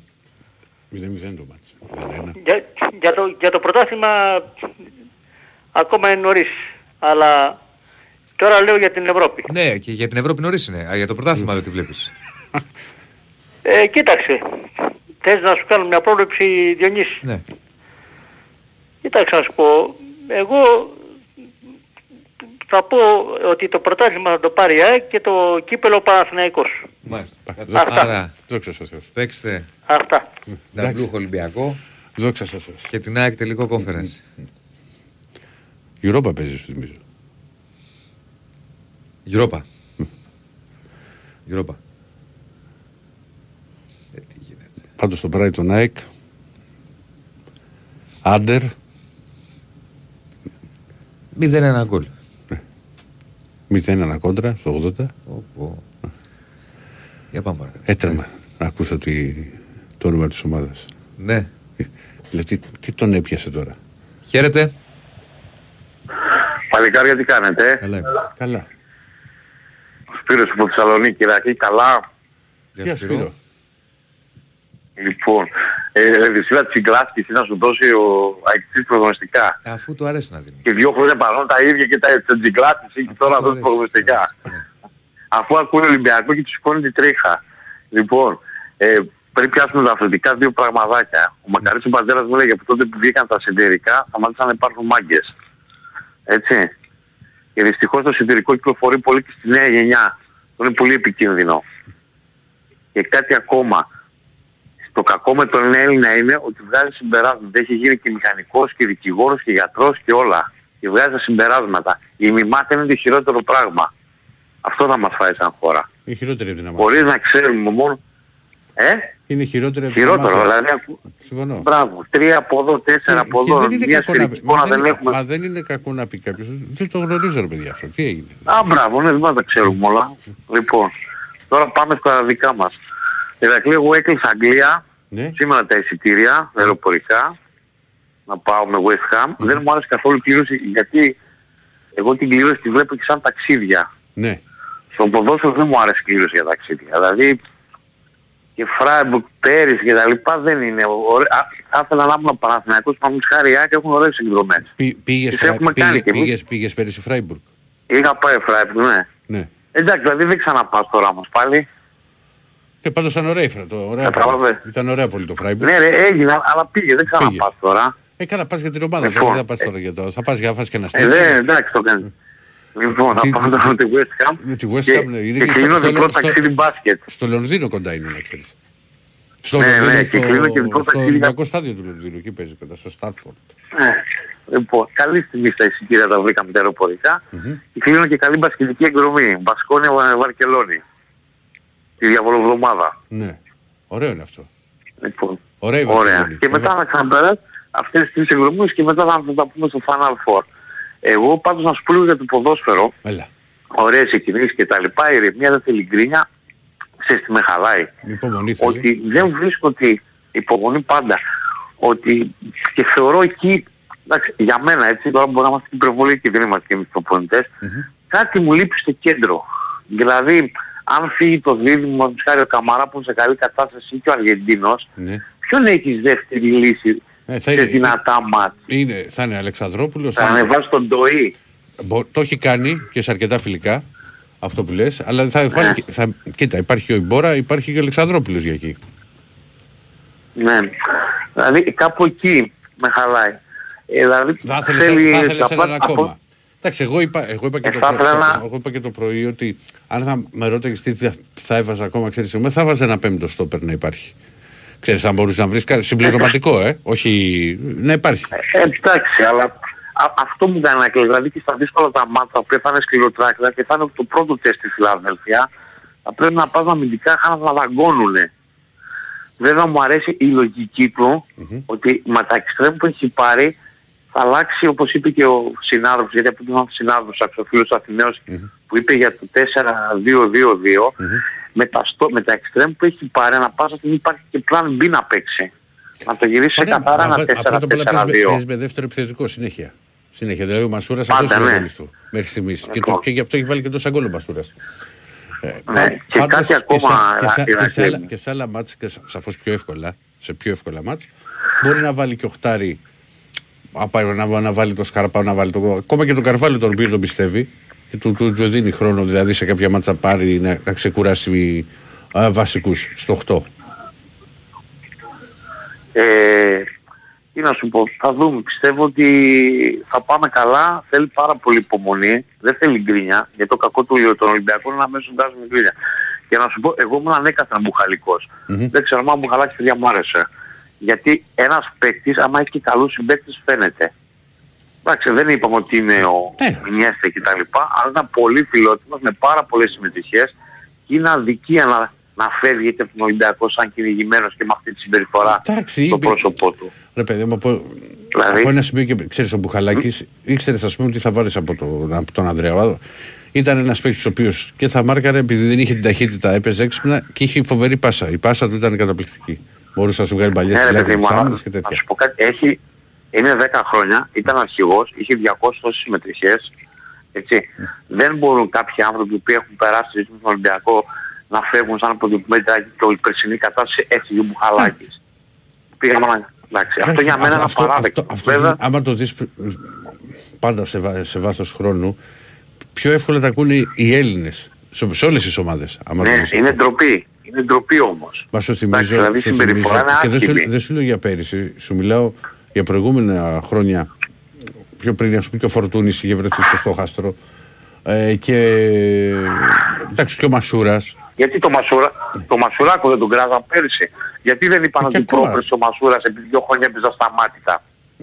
Ο Μασουράκος φίλε... Στα μάτια έπαιζε επειδή.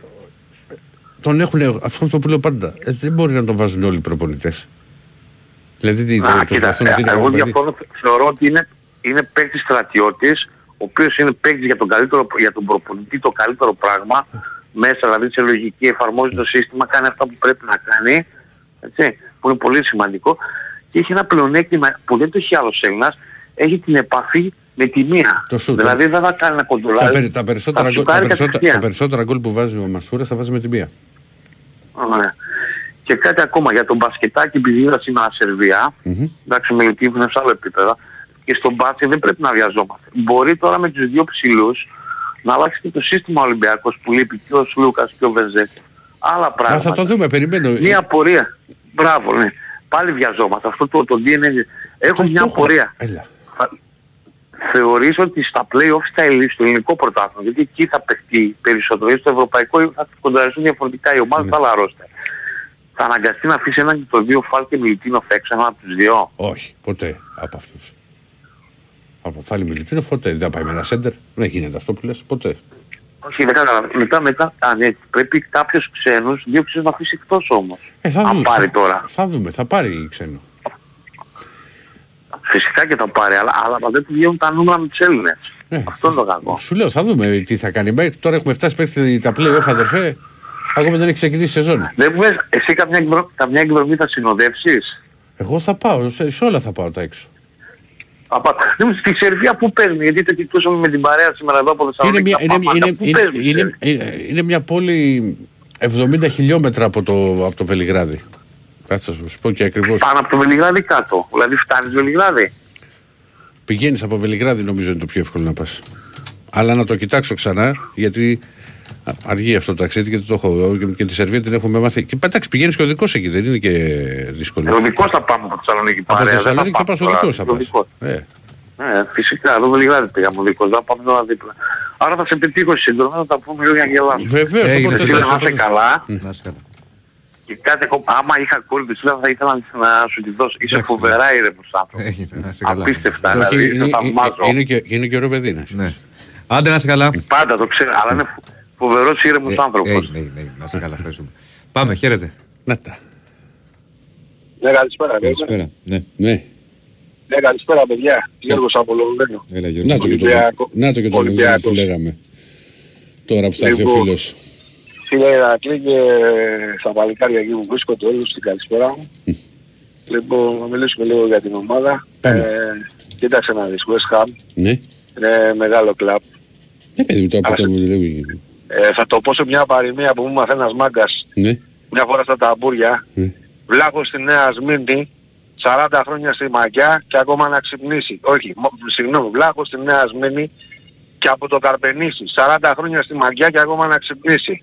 Αυτό είναι για κάποιον συγκεκριμένο, ο οποίος είχε εξαφανιστεί για κανένα χρόνο. Έλα, φέρα, για το και τώρα εντάξει, φίλε, εντάξει, έχει ξεκινήσει η, η αρνητικότητά του. Εντάξει, έγινε, να είσαι καλά. Βλάχος τώρα και αυτά. Τώρα δεν κάνουμε διαγωνισμό μαγιάς, θα κάνουμε τώρα. Δεν χρειάζεται. Εντάξει, εντάξει, συγγνώμη τότε άμα το λέω και ξέφυγα. Αλλά ρε παιδιά, βλέπουμε κάτι θετικό που έχει ξεκινήσει η ομάδα. Υπάρχει μια θετική άβρα. Η ομάδα πάει καλά, έτσι δεν είναι? Πώς το βλέπετε εσείς? Πολύ ενθαρρυντικά. Μπράβο.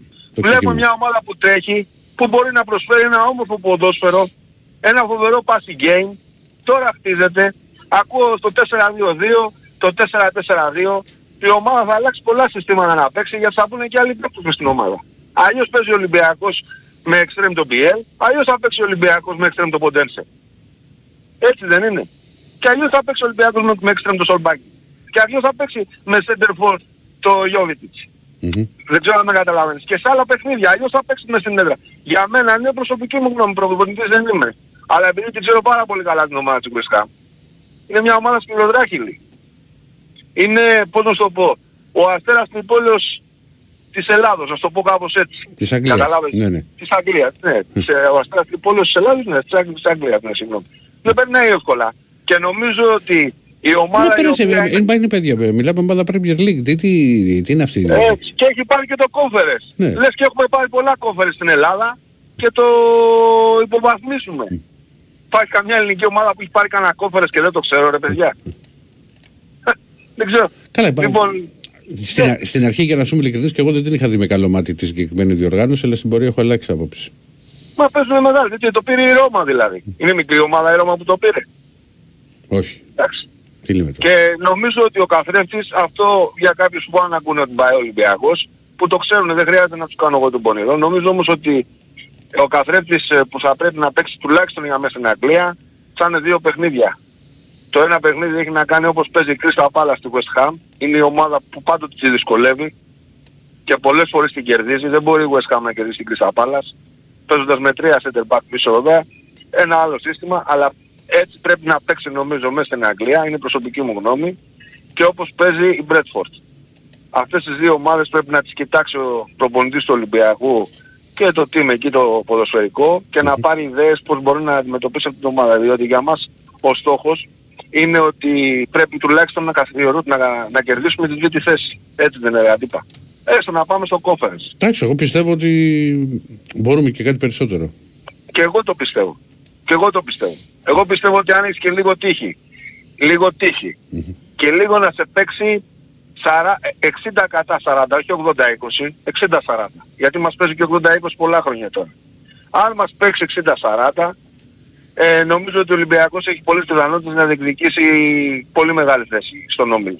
Αυτό όμως όλα σοπορτάρει, γιατί αυτή τη στιγμή η ομάδα χτίζεται. Και σε, εγώ, και λοιπόν, σε τι, ε, ε, βέβαια. Εγώ λοιπόν τι βλέπω και είμαι ικανοποιημένος σαν Ολυμπιακός και σαν άρρωστος Ολυμπιακός. Βλέπω λοιπόν το εξής, ότι βγήκε μια ομάδα, ένα συνοδήλευμα, με κανένα σαρανταριά παίκτες, έδιωξε δεκαπέντε, έφερε δεκαπέντε και όμως τους έκανε ομάδα. Εμένα είμαι πολύ ικανοποιημένος που είναι ομάδα, mm. που βάζει γκολ στα φιλικά, το ξέρεις ε, Ηρακλή, και πετάγονται από τον πάγκο μέχρι και... Αυτό, και αυτό, αυτό να ξέρεις φάνηκε και στα φιλικά. Σου θυμίζω δες στα γκολ στη Ρέιτζερς και πώς πανηγυρίζει, πώς πανηγυρίζει ο πάγκος. Είναι πολύ σημαντικό αυτό. Πολύ διάφορα. Σημαντικό. Και οι παίκτες που έχει ο Ολυμπιακός, έχω μια προσωπική γνώμη, νομίζω ότι χρειάζεται ακόμα ένα εξαρροχτάρι. Βέβαια δεν ξέρω σε τι κατάσταση, γιατί βλέπω ότι ο Καρβάγιο στην αρχή με έχει ενθουσιάσει, τώρα με έχει απογοητεύσει, αλλά βλέπω ότι τον στηρίζει ο Μαρτίνες και επειδή έχω εμπιστοσύνη στο συγκεκριμένο προπονητή, θα περιμένω να δω. Κάτι βλέπει αυτός που εμείς δεν μπορούμε να το δούμε. Και γι' αυτό παίρνει και τα λεφτά που παίρνει. Έτσι νομίζω εγώ. Mm-hmm. Βέβαια μπορεί να κάνω και λάθος. Θα το δούμε στην πράξη. Νομίζω όμως ότι έχει θέση στο ρόστερ του Ολυμπιακού ο Καρβάλιο του πρώτου ένα μήνα που είδαμε ε, στα φιλικά του Ολυμπιακού και ιδίως με τη Ρέγκες. Συμφωνείς ή διαφωνείς αυτού? Κοίτα, ο, το πρόσωπο το οποίο έδειξε και στην προετοιμασία και στα φιλικά ήταν αρκετά καλό και σε σημείο αποτέλεσε και τεράστια έκπληξη σε, και σε μένα. Τεράστια έκπληξη. Δηλαδή δεν το περίμενα ποτέ ότι μπορεί να, ήταν, ναι, να βοηθούσε τόσο. Σε κάποια επίσημα που το, το χρησιμοποίησε δεν ήταν τόσο καλός. Αλλά το να υπάρχει σαν μια λύση που να μπορεί να ξεκουράσει λίγο και να μπει λίγο στο οκτώ σε κάποια παιχνίδια, οκ. Okay. Σε κάποια εύκολα παιχνίδια. Ναι. Έτσι, αυτό, αυτό, ε, αυτό πιστεύω εγώ. Εγώ νομίζω ότι το πρωτάθλημα δεν θα παίχτε μεταξύ Ολυμπιακού και ΑΕΚ. Εγώ νομίζω ότι το πρωτάθλημα θα παίχτε μεταξύ Ολυμπιακού και Παναθηναϊκού. Ο Παναθηναϊκός, εγώ είδα και την ΑΕΚ, εγώ είδα και τον Παναθηναϊκό σε όλες τα παιχνίδια ναι. και στα ευρωπαϊκά. Είναι νωρίς βέβαια ακόμα, τάχνο. Ξέρεις, για να βγάλουμε συμπεράσματα. Πολύ νωρίς, νωρίς, πολύ yeah. νωρίς, αλλά κοίταξε ο Παναθηναϊκός είναι πιο δεμένος. Μπορεί κάποιοι να κρινιάζουν τον Παναθηναϊκό, είναι πιο δεμένος. Εγώ τον βλέπω πιο δεμένο τον Παναθηναϊκό. Τουλάχιστον μεσοαμυντικά είναι πολύ πιο δεμένος από ότι μεσοαμυντικά είναι η ΑΕΚ. Μεσοεπιθετικά μπορεί να έχει κάποιο πρόβλημα ο Παναθηναϊκός ε, στα εύκολα παιχνίδια που λέμε, εκεί που βρίσκει κλειστές άμυνες. Mm-hmm. Δεν ξέρεις όμως καμιά φορά, πρέπει να σε θέλει και η μπάλα, θέλει και τύχη, ο ποδόσφαιρο έτσι δεν είναι. Πολλά, υπομονή πολλά. Για όλους τους Ολυμπιακούς, υπομονή, φτιάχνουμε την ομάδα για την επόμενη τριετία. Αυτό που έχουμε δει στους πρώτους δύο μήνες, εμένα με κάνει πάρα πάρα πολύ χαρούμενο. Μια ομάδα η οποία σε επτά παιχνίδια με έξι νίκες, μια ισοπαλία, έχει βάλει περίπου δεκαοκτώ γκολ και έχει φάει τρία δύο. Και έχει φάει δύο. Μπράβο. Δηλαδή τι άλλο το περίμενες εσύ αυτό όταν ήρθε ο Μαρτίνες με τον Κορδόν? Όταν ήρθε ο, Μαρτίν, όταν ήρθε ο Μαρτίνες με τον Κορδόν, αυτό που είχα πει είναι ότι είναι ένα project το οποίο πρέπει να στηριχθεί και δεν έρχεται εύκολα προπονητής από την Ισπανία και αν δεν είχε πάει άσχημα η Espanyol δεν νομίζω ότι θα έρχονταν στην Ελλάδα με την εικόνα, με τη δουλειά που είχε κάνει και τα αποτελέσματα που είχε φέρει με την Γρανάδα. Για μας οι Ισπανοί θα κοιτάζανε, θα μπορούσε να πάει σε κάποια ομάδα να χτυπήσει την Πρέτφορντ όπως είπες πριν. Λοιπόν, να, κάνει, να, να, να πάει σε ένα, άλλο, σε, ένα άλλο, σε ένα πολύ μεγάλο πρωτάθλημα. Εγώ είχα πει ότι πρέπει να στηριχθεί αυτό το project και όπως είδα και στην προετοιμασία και τον τρόπο με τον οποίο δούλευε ο Μαρτίνεθ, θυμίζω ότι επίσης είχα πει και στο πολύ άσχημο σενάριο στο να έμενε ο Ολυμπιακός εκτός Ευρώπης, γιατί μιλάμε μπάλα είναι, εντάξει, να έμενε έξω από την Γκένκ και μετά να έμενε και στο επόμενο, επίσης έπρεπε να στηριχθεί και να μείνει και να τους αφήσουμε να δουλέψουν. Τα είχα γράψει κιόλας στο δέκα. Νομίζω ότι η λέλαπα που υπάρχει στον Ολυμπιακό, και δεν υπάρχει μόνο στον Ολυμπιακό, υπάρχει σε όλες τις ομάδες, αλλά σε εμάς παρά είναι, είναι αυτή η γκρίνια. Ε, δηλαδή μιλάμε, εντάξει, μιλάμε η, τώρα... Η, η γκρίνια ρε φίλε, αυτό, από τότε που θυμάμαι τον εαυτό μου υπήρχε. Πάντα, όχι, πάντα υπήρχε... Εμείς, πάντα, εμείς πάντα, και τα δύσκολα χρόνια Ηρακλή, γιατί είμαστε μια ηλικία κοντά. Πάντα, α, αφού, αφού λοιπόν είμαστε και τα ίδια χρόνια, σου θυμίζω ότι πάντα οι καλύτεροι ήταν αυτοί που δεν παίζανε. Και γιατί δεν έβαλε το Σαβίδι, και εννοούμε αν ήταν μέσα ο Ιλίας θα τα διαφορετικά. Αλλά στηρίζαμε. Δεν ξέρω αν με καταλάβεις. Και σήμερα είχε με την, με την τεχνολογία, σήμερα πλέον μένει στην Google, με ένα σχόλιο που μπορεί να γράψει ένας πιτσιρικάς είκοσι πέντε χρόνων, είκοσι δύο, που έχει ζει, ζήσει φοβερά χρόνια με τον Ολυμπιακό, βλέποντας είκοσι πρωταθλήματα και έχει κακομάθει, να το πω έτσι απλά, δεν έχει μάθει δέκα χρόνια ή να του κλέβουν ή να μην μπορεί να τα πάρει ή οτιδήποτε άλλο θέλεις πες. Λοιπόν, και δεν έχει περάσει δύσκολα για πέντε χρόνια και με προέδρους προβλήματα και ούτω καθεξής. Βλέπω λοιπόν ότι σκόδωσα τους ένα σχόλιο, συγκεκριμένος ποδοσφαιριστής το διαβάζει. Και αυτό αντικατοπτρίζεται μέσα στο γήπεδο. Γιατί μπορεί να το διαβάσει. Ενώ σε εμάς μπορεί να γκρινιάζαμε, αλλά που να καταλάβαινε τώρα ο Νογοσέλας, το λέω έτσι απλά που δεν ήταν ο Νογοσέλας ποτέ, αλλά το λέω, mm-hmm. τι λέγαμε. Δεν ξέρω αν αντιλαμβάνεσαι τι θέλω να πω. Ε, εντάξει, ο Νογοσέλας δεν το θυμάμαι. Δεν τον είχα προλάβει και πάρα πολύ, αλλά εντάξει, σου λέω το... Λοιπόν, εύχομαι καλή πορεία για όλες τις υπόλοιπες ομάδες και για τις τρεις και για τις τέσσερις. Πάμε, πάμε σε ένα τελευταίο τρία λεπτάκια και να κάνει και την κλήρωση. Χαίρετε. Ποιος ο Μοϊκανών. Νάτος. Νάτος. Κάνε, κάνε μία την κλήρωση πρώτα.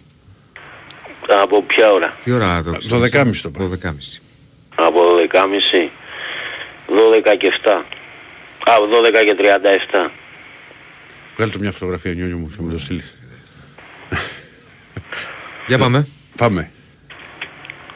Εντάξει. Ναι, θα, θα το, το βρούμε, θα κάτσε, το βρούμε γιατί κολλάει. Πάμε για να μην χάνεις και χρόνο, ρε. Ε, α, για την εκπομπή και εγώ την είδα και εγώ πάτησα like, είδα και...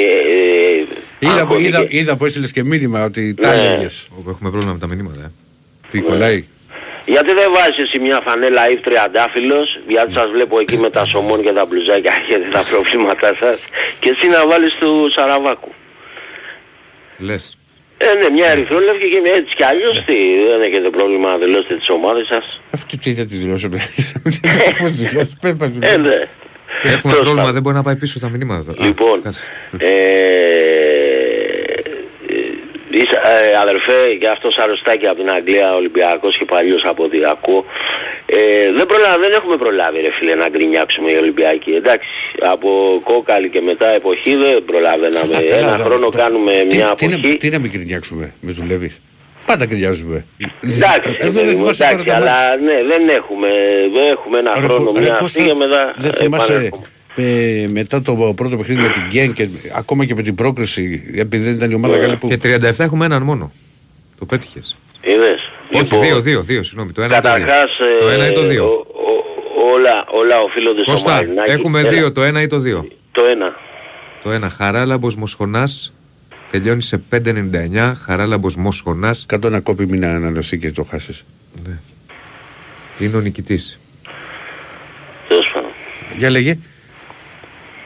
Καταρχάς εγώ όλα οφείλονται και τα καλά και τα κακά οφείλονται στο Μαρινάκι, έτσι.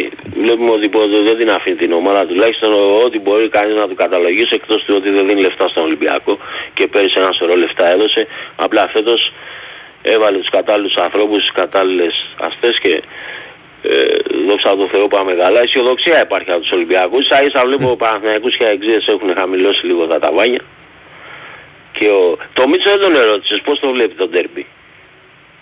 Ή αν τον ερώτησες. Πάντως ε, να ξέρετε διπλό να, Ιάξ... να ξέρεις από τότε που διπλό μου... Ιάξ στον Brighton και double Ολυμπιακός ναι, μέχρι να, τώρα. Έτσι ναι. μας τα είπε. Να, ξε, να ξέρεις αδερφέ από τότε που μου είπε το το Γουλς Ολυμπιακός γκολ γκολ. Και όταν έγινε το ένα μηδέν λέω δεν θα, δεν θα σκοράρουμε ποτέ. Δεν τον έχω ξαναρωτήσει ποτέ γιατί περίμενα να μου πει τέσσερα θα φάτε. Ναι, για δεν είχε πει τον γκολ γκολ τότε. Δεν το ξεχνά ποτέ. Ναι. Εγώ θέλω από το... γιατί τώρα δεν προλαβαίνω, έχω λίγο χρόνο. Ε, πιστεύω, σου είπα για Ποντένσε και τέτοιο, εγώ πιστεύω ο επόμενος παίχτης θα είναι ο Σισε, αν δεν πάρει μεταγραφή. Γιατί χρειαζόμαστε ένα παίχτη και δεν ξέρω... Κάνουνε φάση και η Λαμία κάνε φάση, αν πεις και οι άλλοι δεν παίζουνε. Κοίτα, αλλά... για τη Λαμία. Τη Λαμία Κοίτα να δεις. Μου έκανε εντύπωση ε, η Λαμία όπως έπαιξε όμως. Ρε φίλε, προσπάθησε και να παίξεις την μπάλα της. Ε, ε, έχουμε, έχουμε στηρίξει το ογδόντα τοις εκατό της άμυνας στο Ρέτσο που το παλικάρι μακάρι να συνεχίσει έτσι και ποιος δεν το θέλει. Mm. Αλλά δεν ξέρεις και τι γίνεται. Έτσι, mm. δεν ξέρεις πώς θα πάει. Θα πάει έτσι όλη τη χρονιά μακάρι. Το Μπορόσο δεν τον έχουμε δει ακόμα. Ο Μπορόσο, τον Αργεντίνο στο, στο, τον, στο πρώτο τον μάτς... ξεκουράζει, ε, είχα μια αμφιβολία, λέω γιατί πια παίζει μια, ένας μια οντόη ξέρω εγώ, αλλά επειδή έχει βγάλει ένα πρωτάθλημα.